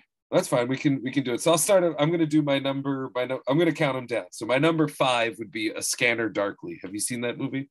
Oh yeah, a while ago though. I forgot what it was about. I mean, I forgot. I knew it was about, but I forgot what happened in it. Fantastic movie. Richard Linklater made it uh, alongside Waking Life, which are the movies where he animated over digital photography. Yeah. and uh, that was the one. Yeah, it was a Philip K. Dick novel. Um, and I actually read the novel in anticipation of the movie, and I didn't plan to. I was just at Barnes and Noble, and I picked up the novel and just kind of started reading it for fun, and was so immediately hooked that I stayed at Barnes and Noble for like four hours and finished the book, and then saw the movie And then put the it next day back? or something. Yeah, yeah, I did Wow. that. Okay, did so you stole a book from Barnes and Noble. Yeah, I mean, I was like, I was like, I mean, I drank. I I went to the uh to the cafe and got myself some refreshments. So you know, not my finest moment, but So you you, you patronized Starbucks while you stole a book from Barnes and Noble. No. I didn't actually steal it. I, I still have the book, but um, no, I, I do still have the book um because I would like to reread it. But uh, I think that was a great adaptation, and I think that the animation was the best way to go about handling the more sci-fi elements. Do you remember they had the the the disguise suit that you Yeah. wear, and Yeah, it was was awesome. constantly flowing from different visages that were just randoms that you could never actually make a visual impression on anyone. And the way that was described in the book is exactly how it was des- depicted on screen and there's no way to do that in live action without it looking kind of silly. So Oh, yeah. kudos to a scanner darkly. Um, what do you got? Anything? I'm going to start with The Martian. what, you, Um, what you got to say? I thought that it was an okay adaptation to the point where there was a lot of key moments that were hit, but because of that book, and Andy Weir does this really good thing where he describes very complicated scientific uh, elements in a way that a layperson can understand what is Yeah, yeah, yeah. happening. And so the, the, they cut out my favorite scene from the movie, and I understand why. But there's a scene where he's tracking a sandstorm on, and where it's going by literally walking um, five kilometers in one direction and like putting nodes there, and then walking 10 kilometers, double backing the other direction, putting more nodes, tracking, like looking at his like, you know, a little palm pilot or whatever it was, and, tra- and like uh, tracking where it's going. then moving, walking another five kilometers and moving the node to see where the direction is heading. Yeah, yeah, yeah. And it's it's described much better than I'm doing it in the book. And, but like when I was reading, when I was yeah. when I was listening to that in because I did the audiobook, when I was listening to that, I was like literally on the edge of my seat. I was like, "What the fuck? Like he's gonna get caught in the sandstorm. You got to hurry up, dude." Yeah. And I had the uh, same same experience. and they they skipped over that entirely for reasons I fully understand because you cannot film that scene without it being incredibly boring. Yeah. And, and there's no way to film that and have that scene explain what he's doing to you. No, not at all. Yeah, man. I thought that I thought that that book was absolutely incredible, and I thought that that movie was absolutely incredible. I love the last Yeah. moment of The Martian, the movie, when he's talking to the students and he says, uh, "You know, you got to solve one problem at a time, and if you solve enough problems, you get to go home." Yeah. Now, does anyone have any questions? And then poof, everybody's hand shoots up at once. That is one of the most phenomenal endings. And it speaks to what I think is so thematically appropriate about The Martian is like, that's an ode to what it is to use your brain and ask Yeah. questions and be inquisitive and, and learn. And not panic in the face of adversity. yeah. Yeah. It's, it's what a remarkable, uh, what a remarkable thing. Oh yeah. Great. That actually reminds me, I, I should have asked you um, real quick during Dune. Do you think Dune is about anything? I still don't know what the thematic structure of Dune is. Um check your butt for sand. yeah, like I, I'm not, I still don't know. I'd have to think about it more. But even having read it all and watched it all, I, I mean, I can't I can't know. answer that question in my, you know, in my right devices because I haven't seen the whole thing. Fair enough. All right, the next book on my list, or next not book, next movie on my list, um, would be Annihilation. Okay. Never never read the book, never saw the movie. Okay, um, that's a movie that's like real heady and it's real trippy, and it goes, it goes pretty hard. Another Oscar Isaac. It goes pretty hard into the realm of the surreal, but I think in a way that is managed very well. And visually, it's something that I can't describe in terms of how it depicts that, because they have to make literal some things that aren't literal in the book. But the book too is also written in this weird sort of amorphous prose that allows for the trippiness of this strange situation to bleed into the reader experience similarly to the way that the movie uses visuals and sound to do that. And both Yeah. are very successful at doing that in a way that is effective but across two different mediums. Like they maximize effectiveness on their mediums. And i would recommend both. I think annihilation is like a perfect movie. You you would you would definitely be jacked up by it. It's freaky. Yeah, I've seen like clips. You know when you're like scrolling through, you know, um, like the Facebook Watch videos. yeah yeah. I've seen clips show up where like you know, Natalie Portman's fighting herself, or they're like first going into the annihilation zone or whatever, and like it looks interesting to me. I'm just like it. It's never been a movie that I remember to sit down and watch when I'm looking for a movie to sit down and watch. if you want a movie that you can sit down, spice melange, crank up the sound, and get like sucked into something that's gonna like really jack up your just Yeah, dude. Yeah, I think you I think you would actually enjoy it. And it's very artful. I mean, it's the guy who did Ex Machina, um, based on a book by a Oh, really yeah. good author. Yeah. Very, very, very highly recommend. Uh, my next one is going is kind of divisive, but I'm gonna go Ready Player One. Dude, I I that's another audiobook I did. I, I enjoyed that. Yeah, I don't And know why the people movie- hate it so much. the movie took some liberties that I'm not very happy with. Um, the whole second act with the whole uh, Shining thing. I forget Oh, what it was in the book, I don't remember. but it wasn't was The. Shining. It was something. It was something much better. But I know they couldn't get the rights to whatever it was. It might have been like a Star Wars thing or something. But Yeah, yeah, yeah. um, but I gotta say that like Tye Sheridan is become Wade Watts in that movie. yeah. and they hit they hit all the key moments and also um fuck what's his name from uh ben, ben mendelsohn. Mendelsohn. ben mendelsohn is a great villain in the film and they hit all the very key moments that i wanted to which was the race in the beginning and then uh at the end when that dude turns into a gundam Yeah. Oh I- man, I was hoping and, fi- that. and fights godzilla Yeah. Oh yeah. sorry mecha godzilla that movie really was a ton of fun. Like it's it's Yeah. not the greatest, but um I'm glad that that book was made into a movie because that is one of those books that like I I don't know why people dislike that book. It's fun. It's very light reading, but it's fun. I love the book, But but, there the was a- movie the movie definitely failed. I'll give it that, but it did hit a lot of the key moments that Yeah. I wanted to see. I liked I liked that movie well enough, but yeah, like reading that book, there were so many things I thought, man, this would be so cool to see. And the movie gave me some of that. The movie, the movie where I think the movie failed the worst is that they failed to uh, address what I thought was the whole point of the book, which was the classist system Yeah, yeah, and like kind of bucking against the uh, the corporations and stuff like that. And like they did it in a way that was like very movie esque, but not so much as like you know uh, relieving to me as as much as the book was. yeah. You know. Yeah, I feel you. No, I, that was a cool movie. It was it was a fun like that was a fun one to watch in the theater. Yeah. I can still close my eyes and picture when the T Rex bursts out during the race. It's just kind Yeah. of scary. Yeah, I'm pretty afraid of that T Rex, but you know. I like how they did the dance club too, when they're like kind of like spinning around that like cyclone. Oh yeah, yeah, yeah. That's pretty sweet. I'm actually a fan of the Shining scene just because I think they recreated the Overlook Hotel so well. I thought it was a great addition, but I I, I was I remember being Yeah, I it's one of those movies that also like can't it can't it got better with time in my memory. But I remember leaving the movie theater like disappointed. Mm. I feel you. I definitely feel you. Um, the next one is, and this is a, it's a bit of a stretch on sci-fi, but I'm going with it because I just read it. I read the entire uh, trilogy of The Howling, and I'm uh, not familiar with either. it's a werewolf movie. There's, it's an old Joe Dante werewolf movie, The Howling, and I think it actually kind of has a sci-fi angle, which is why I included it. It's also just a really fun book to read. But uh, The Howling is like one of those great, like, it's an ode to practical effects.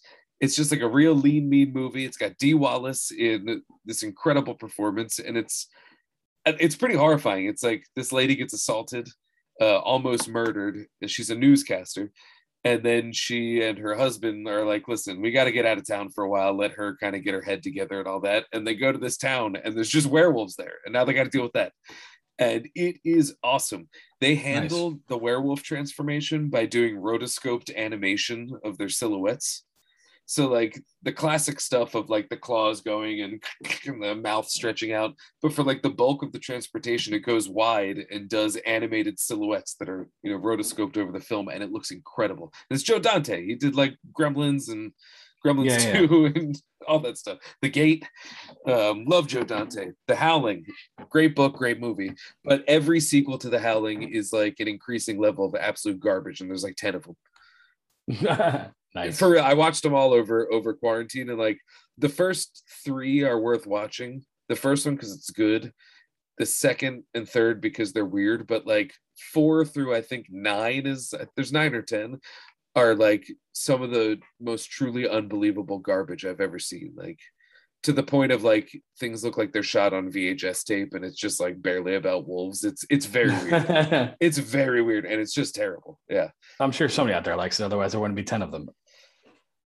I feel like that's only true insofar as someone who made them was like, I got a hundred bucks, I can make a movie, and somehow got the rights and spent all one hundred dollars of that movie making a movie. Because it like I'm t- when I say bad, I'm telling you like like don't function as movies bad. It- it's it's bad, but that first one though is like a five star creature flick, beautiful sci-fi, awesome book. What do you got? Uh, I'm going to also do a little bit of reach. I'm going to go with Avengers: Infinity War I think it counts. That's not a reach. That's because sci-fi. so I had so I just recently read the Infinity War saga Nice. on uh, like the actual like trade, Yeah, yeah, yeah. and I've I never read think that. uh, it's good. It's interesting. There's a lot. There's a lot of different shit going on, but I think that Infinity War is my favorite of the you know the post. We're doing this Marvel Cinematic Universe because like you had like Yeah, in the beginning when you had like Iron Man, Thor, Captain America, and everyone was like, you know, War, uh, Marvel was like, "Do you guys like like what's happening here? Do you want more of it?" And everyone's like, "Yeah, we do." Like, all right, we're gonna make a whole fucking thing about it. And then Yeah. so yeah. like once they decided they were to do that, I think they brought it in very well, and I think Infinity War is probably like the Empire Strikes Back of the Marvel films, yeah, and the fact that they ended it on like a a down note, which we knew that wasn't going to last, but like that that is what Marvel Comics do. Yeah, that's a comic. Um. I think that you know, reading and then going back and reading all this like the crazy stuff that goes on uh, in the Infinity War books. Like for instance, uh, I'll just spoil it for you. Um, So, yeah, I'll read it one day, but yeah, I'm fine. Nebula is the one who gets the uh, Infinity Gauntlet and ends up killing Thanos with it, Oh, nice. Okay. which is which is a pretty crazy uh, and, and like obviously you know contracts had dictated the storyline of of Endgame, but uh, I think they did a great job with you know bringing the the the core of the story into fruition. Yeah. Well, but I think in the movie, I think it's right to have Tony do it because he was our entry Yeah. point into the MCU, as it were. He was always the centerpiece of it. And if we're gonna move on to the next one, for him to for him to do that, to have his badass last line, I'm Iron Man, and then also to be doing exactly what he was always accused of not doing uh, when he teams up with Captain America for the first time in Avengers. Yeah, And he's like, you never make the sacrifice play. And even though he sort of does in that movie, he does the ultimate sacrifice play here. Like I think it all comes together really well. And whereas, yeah, Nebula's dad is is Thanos. You know, Thanos is like kind of new by the time he's gone. You know, like we're like, oh yeah, Yeah. Thanos exists, but yeah, so I think that's the right move for the movie. But that's very interesting in the comic. That makes sense. but yeah, definitely go back and read uh, the Infinity War saga. And then there's a there's like three of them now, but I read the original one, and then I read the second iteration of the Infinity saga where it starts off with Gamora just cutting Thanos' head off and stealing the gauntlet, and then now she's the bad guy. Oh, nice. Oh, that would be Yeah, awesome. and that's pretty sick. Yeah, Nice. Oh, that's so cool. I would like to read those one day. I I have like a stack of comic books. I'm currently going through my I'm going through the Before Watchmen omnibus. uh, Marvel Unlimited on the iPad. Dude, up. I uh I have been thinking about doing that.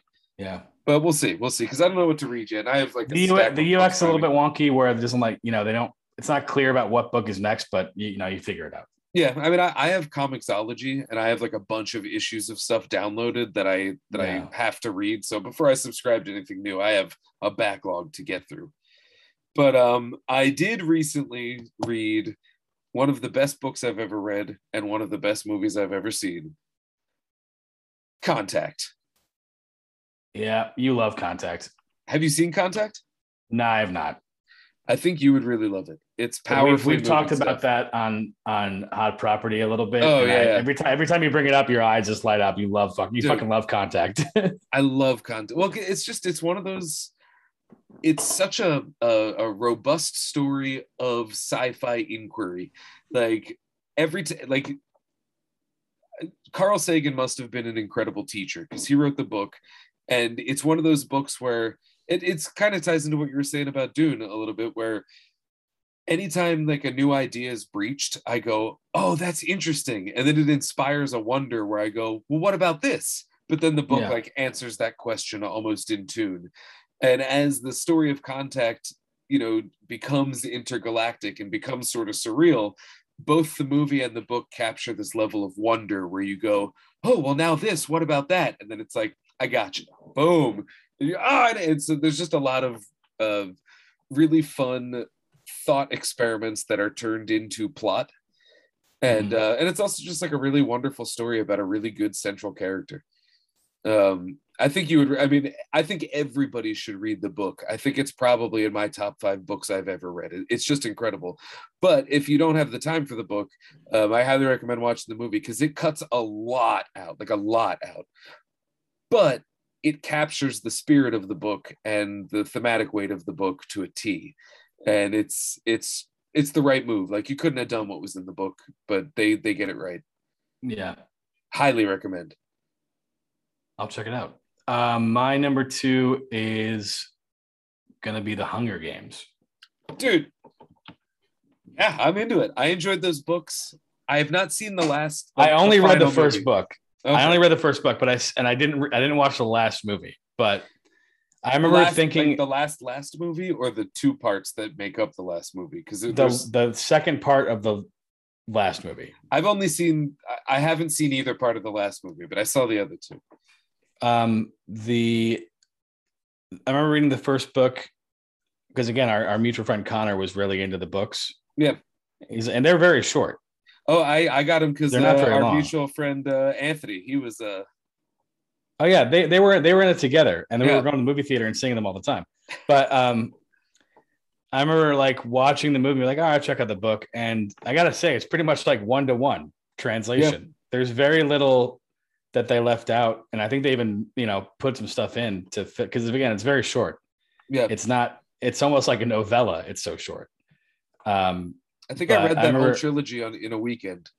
yeah it's it, they're not hard reads which is great for me because i don't know how to read. Um, but i remember thinking as as i was reading the book i felt like i was reading the script to the movie. Yeah, yeah. yeah. But and, and like visually and like i remember like that was such an exciting point where i was like oh we got a new franchise. It's gonna be great. And like as at the quality of the movies kind of wane- waned as it went down as i mean as the series progressed and i was like i'm kind of over this whole shit and like it became such a pop culture thing that i was like it turned me off a little bit Mhm. to watching it because I get I'm, that. you know, yeah, and then that like I don't know how that happened because like you know I'm a huge Marvel guy, I'm a huge Star Wars guy, and like for some reason this pop this pop culture entity really annoyed me that it was getting so popular. I don't know. I can't really explain myself. I mean, I had a similar experience. I didn't sour on it. I just lost interest, like because I, I liked the first two quite a bit. I, I enjoyed Yeah. watching them, and then like when the next one came out, I didn't for some reason wasn't like, oh, I got to see this. It was more like a, oh yeah, I'll catch that, and then I just never did, and then therefore I never caught up with the second, and now it's two movies, and I, who has the time? Yeah. It just kind of fell fell by the wayside. It's one of those. What's your number one? My number one is uh the first in a quadrilogy that I I've only read the first, but I have the rest in my stack. 2001: A Space Odyssey, Mm, one of the greatest sci-fi movies ever made, and one of the Sure. strangest books to ever be adapted to film. It's a very weird book, uh, not as weird as the movie. The movie actually takes it a little more a little more surreal. But it was written in conjunction with the script for the movie. Arthur C. Clarke was working on the book while co-writing the script. I think you mean Arthur C. Clarke. Arthur C. Clarke uh, Yeah. and uh, and Stanley Kubrick. Uh, they kind of wrote it. You know, they the the book and the script were in conversation with one another through the inclusion. That's interesting. I didn't realize it was that collaborative. Yeah, like I wouldn't say so much that Kubrick wrote the book, but Clarke co-wrote the script while writing the book, so there is like bleed over, I'd imagine. Yeah. Um, but what what the movie doesn't capture is that the book is really funny. It has like a sort of like well, it has like a it has like a and Kubrick is decidedly not funny. well, not if you watch Doctor Strangelove, but uh the uh oh, yeah, a hilarious movie. But the um He, he used up all his humor in that movie, and every other movie was just a was fucking dr- a bleak affair. it's an absolute nightmare, yeah. Yeah. It's the the humor isn't in the plot. It's the same exact plot. The humor is in the prose. Like the way that that Clarke writes is very Yeah. funny. And so in reading the book and then watching the movie, some of that humor elevates out of the movie, even though it's not really in the text of the movie. It's just because of the experience of the book. But that's a movie that every time you watch it gives you a million new things to think about, either from a filmmaking perspective or from just what's happening in the movie perspective. But it works so well as a companion piece to the novel that I recommend anybody who's a fan of the movie to check it out. And it's not a big novel. It's like 200 pages. It's like a little dime store paperback Oh, wow. kind of thing. Yeah, it's very short, very basic. I read it and that couple days. encompasses the entire movie. the entire movie and very well. That's a long ass movie. But think about it. You know what a lot of that movie is?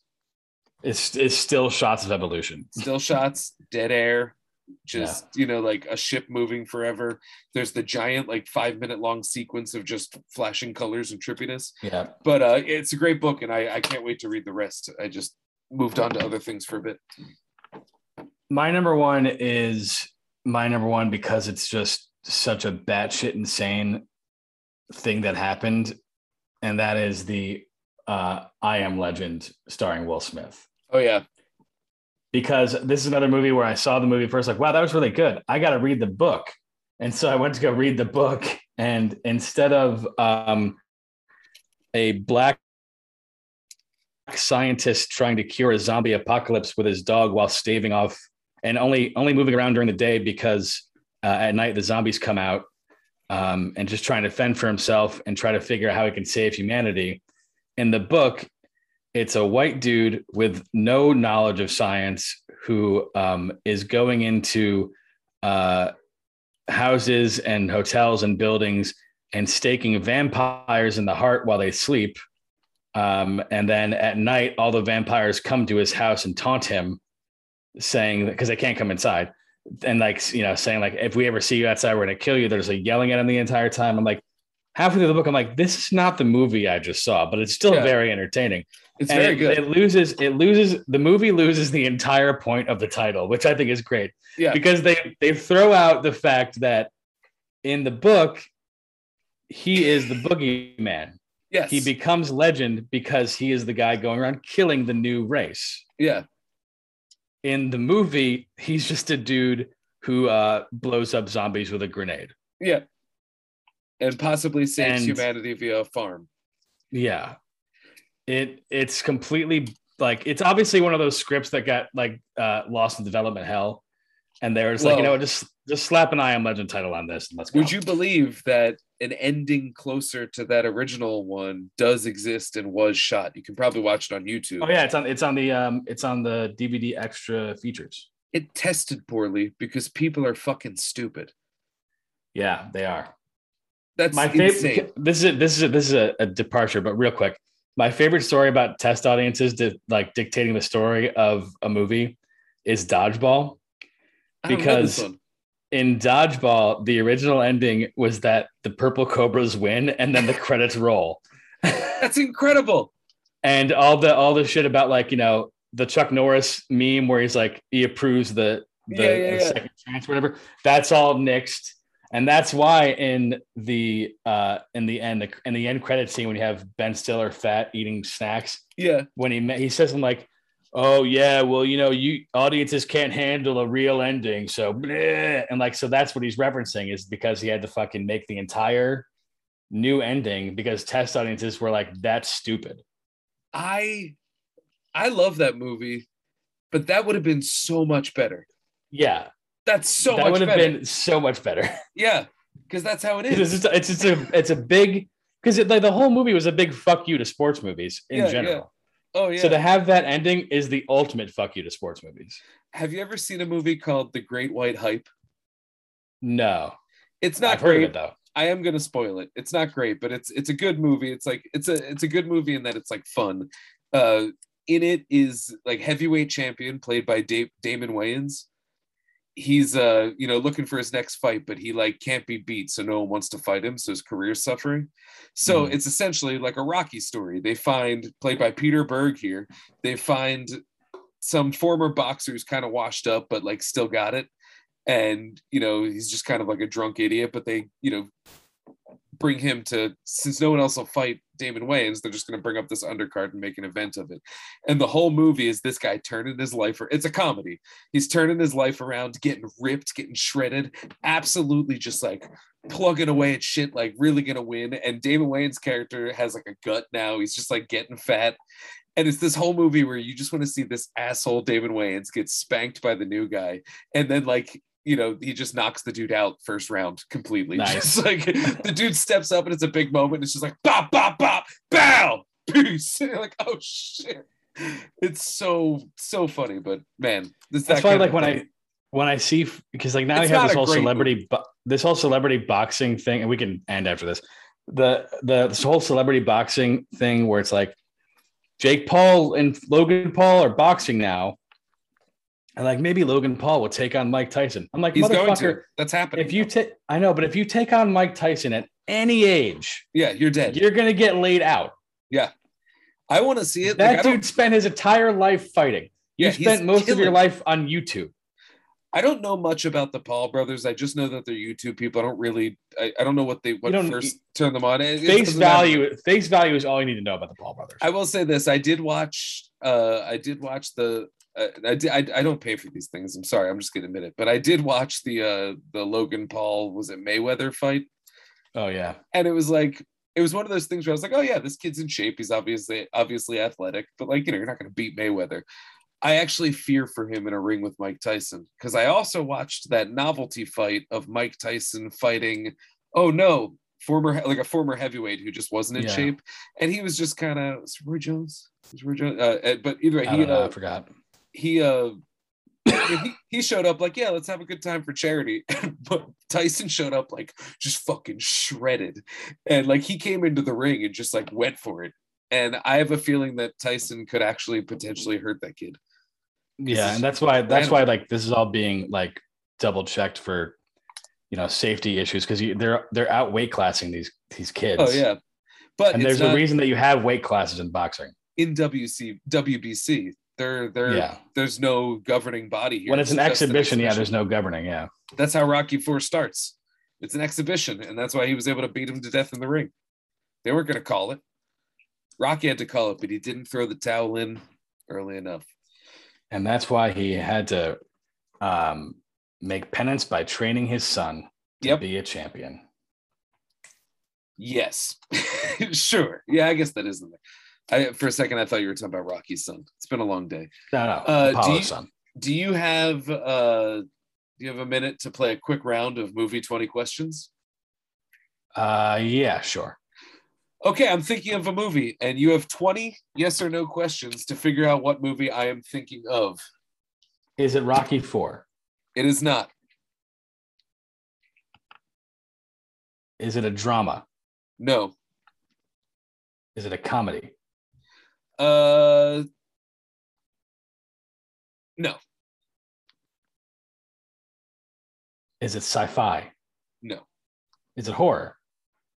uh it's another uh i'll just say it it's i would think of it as an action movie Okay. Um, is it contemporary in the last 25 years? yes Does it star any Oscar nominees? Or, I mean, I'm sorry, Oscar winners. oscar winners um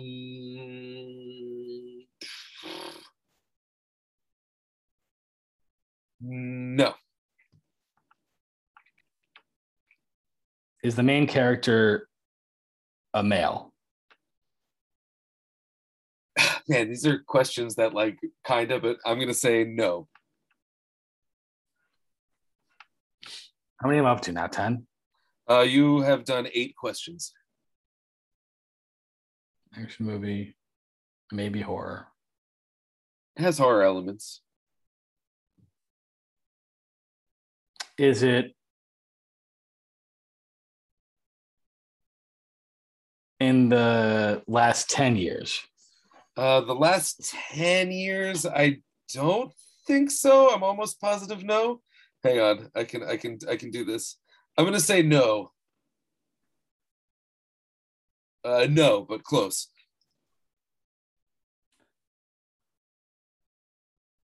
Is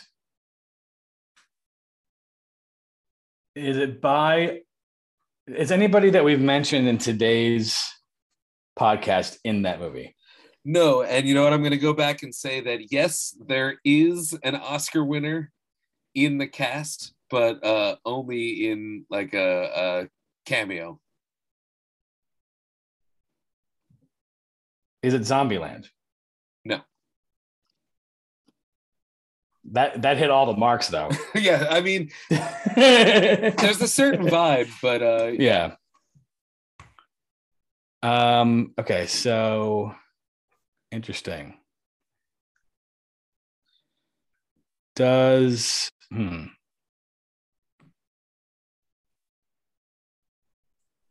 Ah, fuck. I'm running out of questions. What am I? 11 now? 12? you're at 11. Does it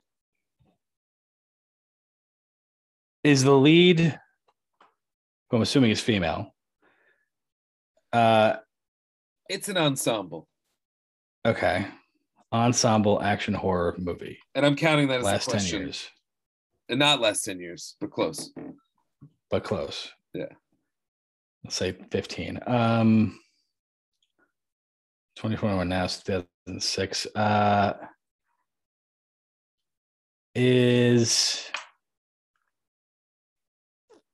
is it hmm, Is it? Is it? Uh, see, I'm. I don't want to waste one of my questions. I mean, you know, you gotta you gotta play. You can't win if you don't play. Uh, You're not gonna. You're certainly not gonna Google it based on what you have. I can't. I was thinking about maybe trying, but I fuck, I can't. Um, is it a movie where there are there like a lot of like action sequences, or is it like action light? Are there a lot of Uh, action sequences? Lots of action.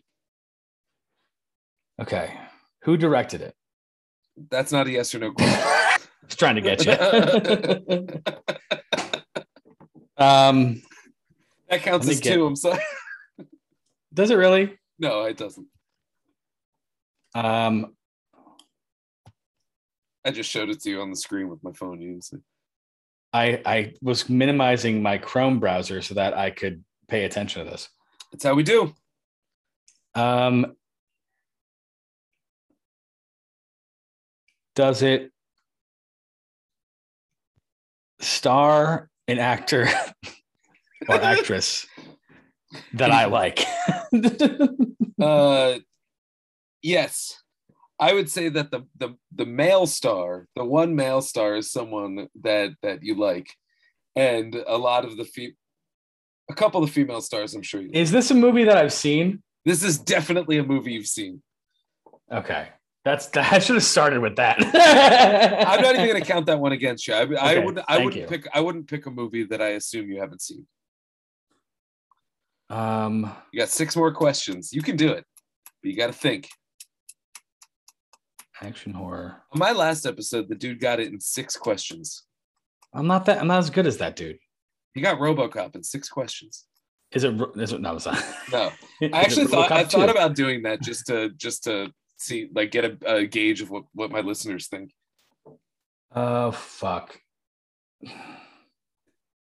Is so you said the female lead or the male lead was someone that I definitely like. Someone that you definitely like is the male lead, and like there's just like a there's a bunch of female leads, and a couple of them are people that I'm sure you like, and a couple I you know I don't really have much of a thought about them, so I can't imagine you do. Is the male lead Jack Black? The male lead is not Jack Black. He's nowhere near Is this the- movie. Is the male lead um like a, a staple of the action uh genre? Or is would- like is the is the male lead someone who's kind of out of their element in this film? Slightly, but not really. It's this is definitely a guy who has done action multiple times, but I don't always think of him as an action guy. I'm not even anywhere close to this, am I? I feel like you're about to get it just based on that inquiry alone. Like he's not an action guy, but he is an action guy.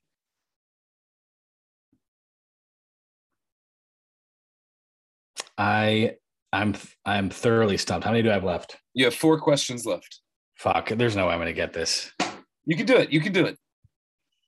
This is my favorite new bit that I've brought into the show. Action horror.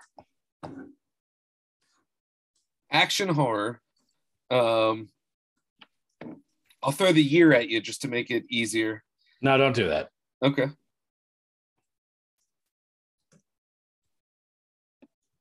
I'm cheating You're cheating? a little bit. Fine, do what you can. But I mean, No, this I'm not getting anything. Uh, you might you might be getting something. That's fine though. is is Nathan Fillion in this movie? Nathan Fillion is not in this movie. Damn it! I thought it was Slither. I Um, thought I knew you thought it was Slither, which that's a great movie. I'd like to do an episode on that one day. that's also really uh, it's not it's knocking all the numbers off this list here. Um, shit. Do you have like an algorithm for this? What are you doing? No, I, I searched for action horror movies. There's gonna be horror movies. Uh, Um, yeah, it's definitely an action movie. It's sort of a centerpiece around a, one big action thing. One big action thing. Hmm. Yeah. I want you to get it. That's the thing. I don't want to stump people. Like the centerpiece of this movie is an action sequence. That's kind of why the movie exists.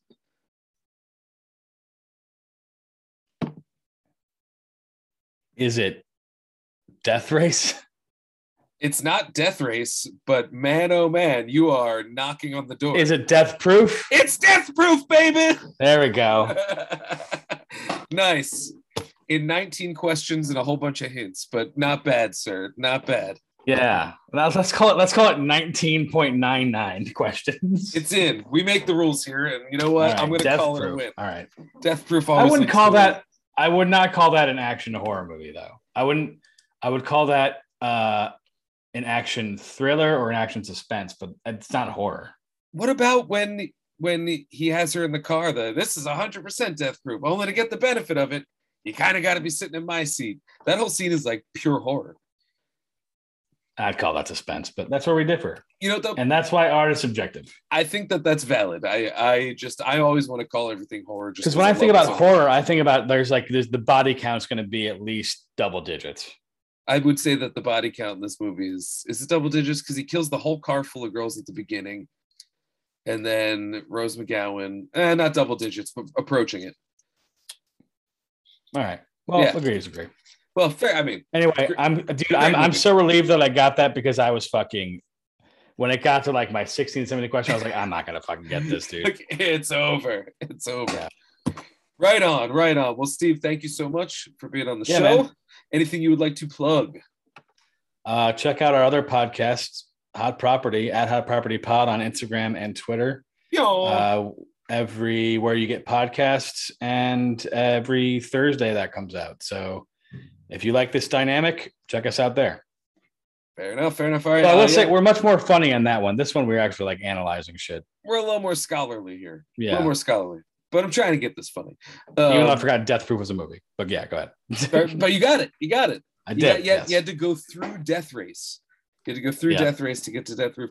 Oh, you know what I want to say before we sign off? You know, it's a huge part of Dune that we only get a little bit in the movie. The fear prayer. The fear is the mind killer prayer. Oh yeah.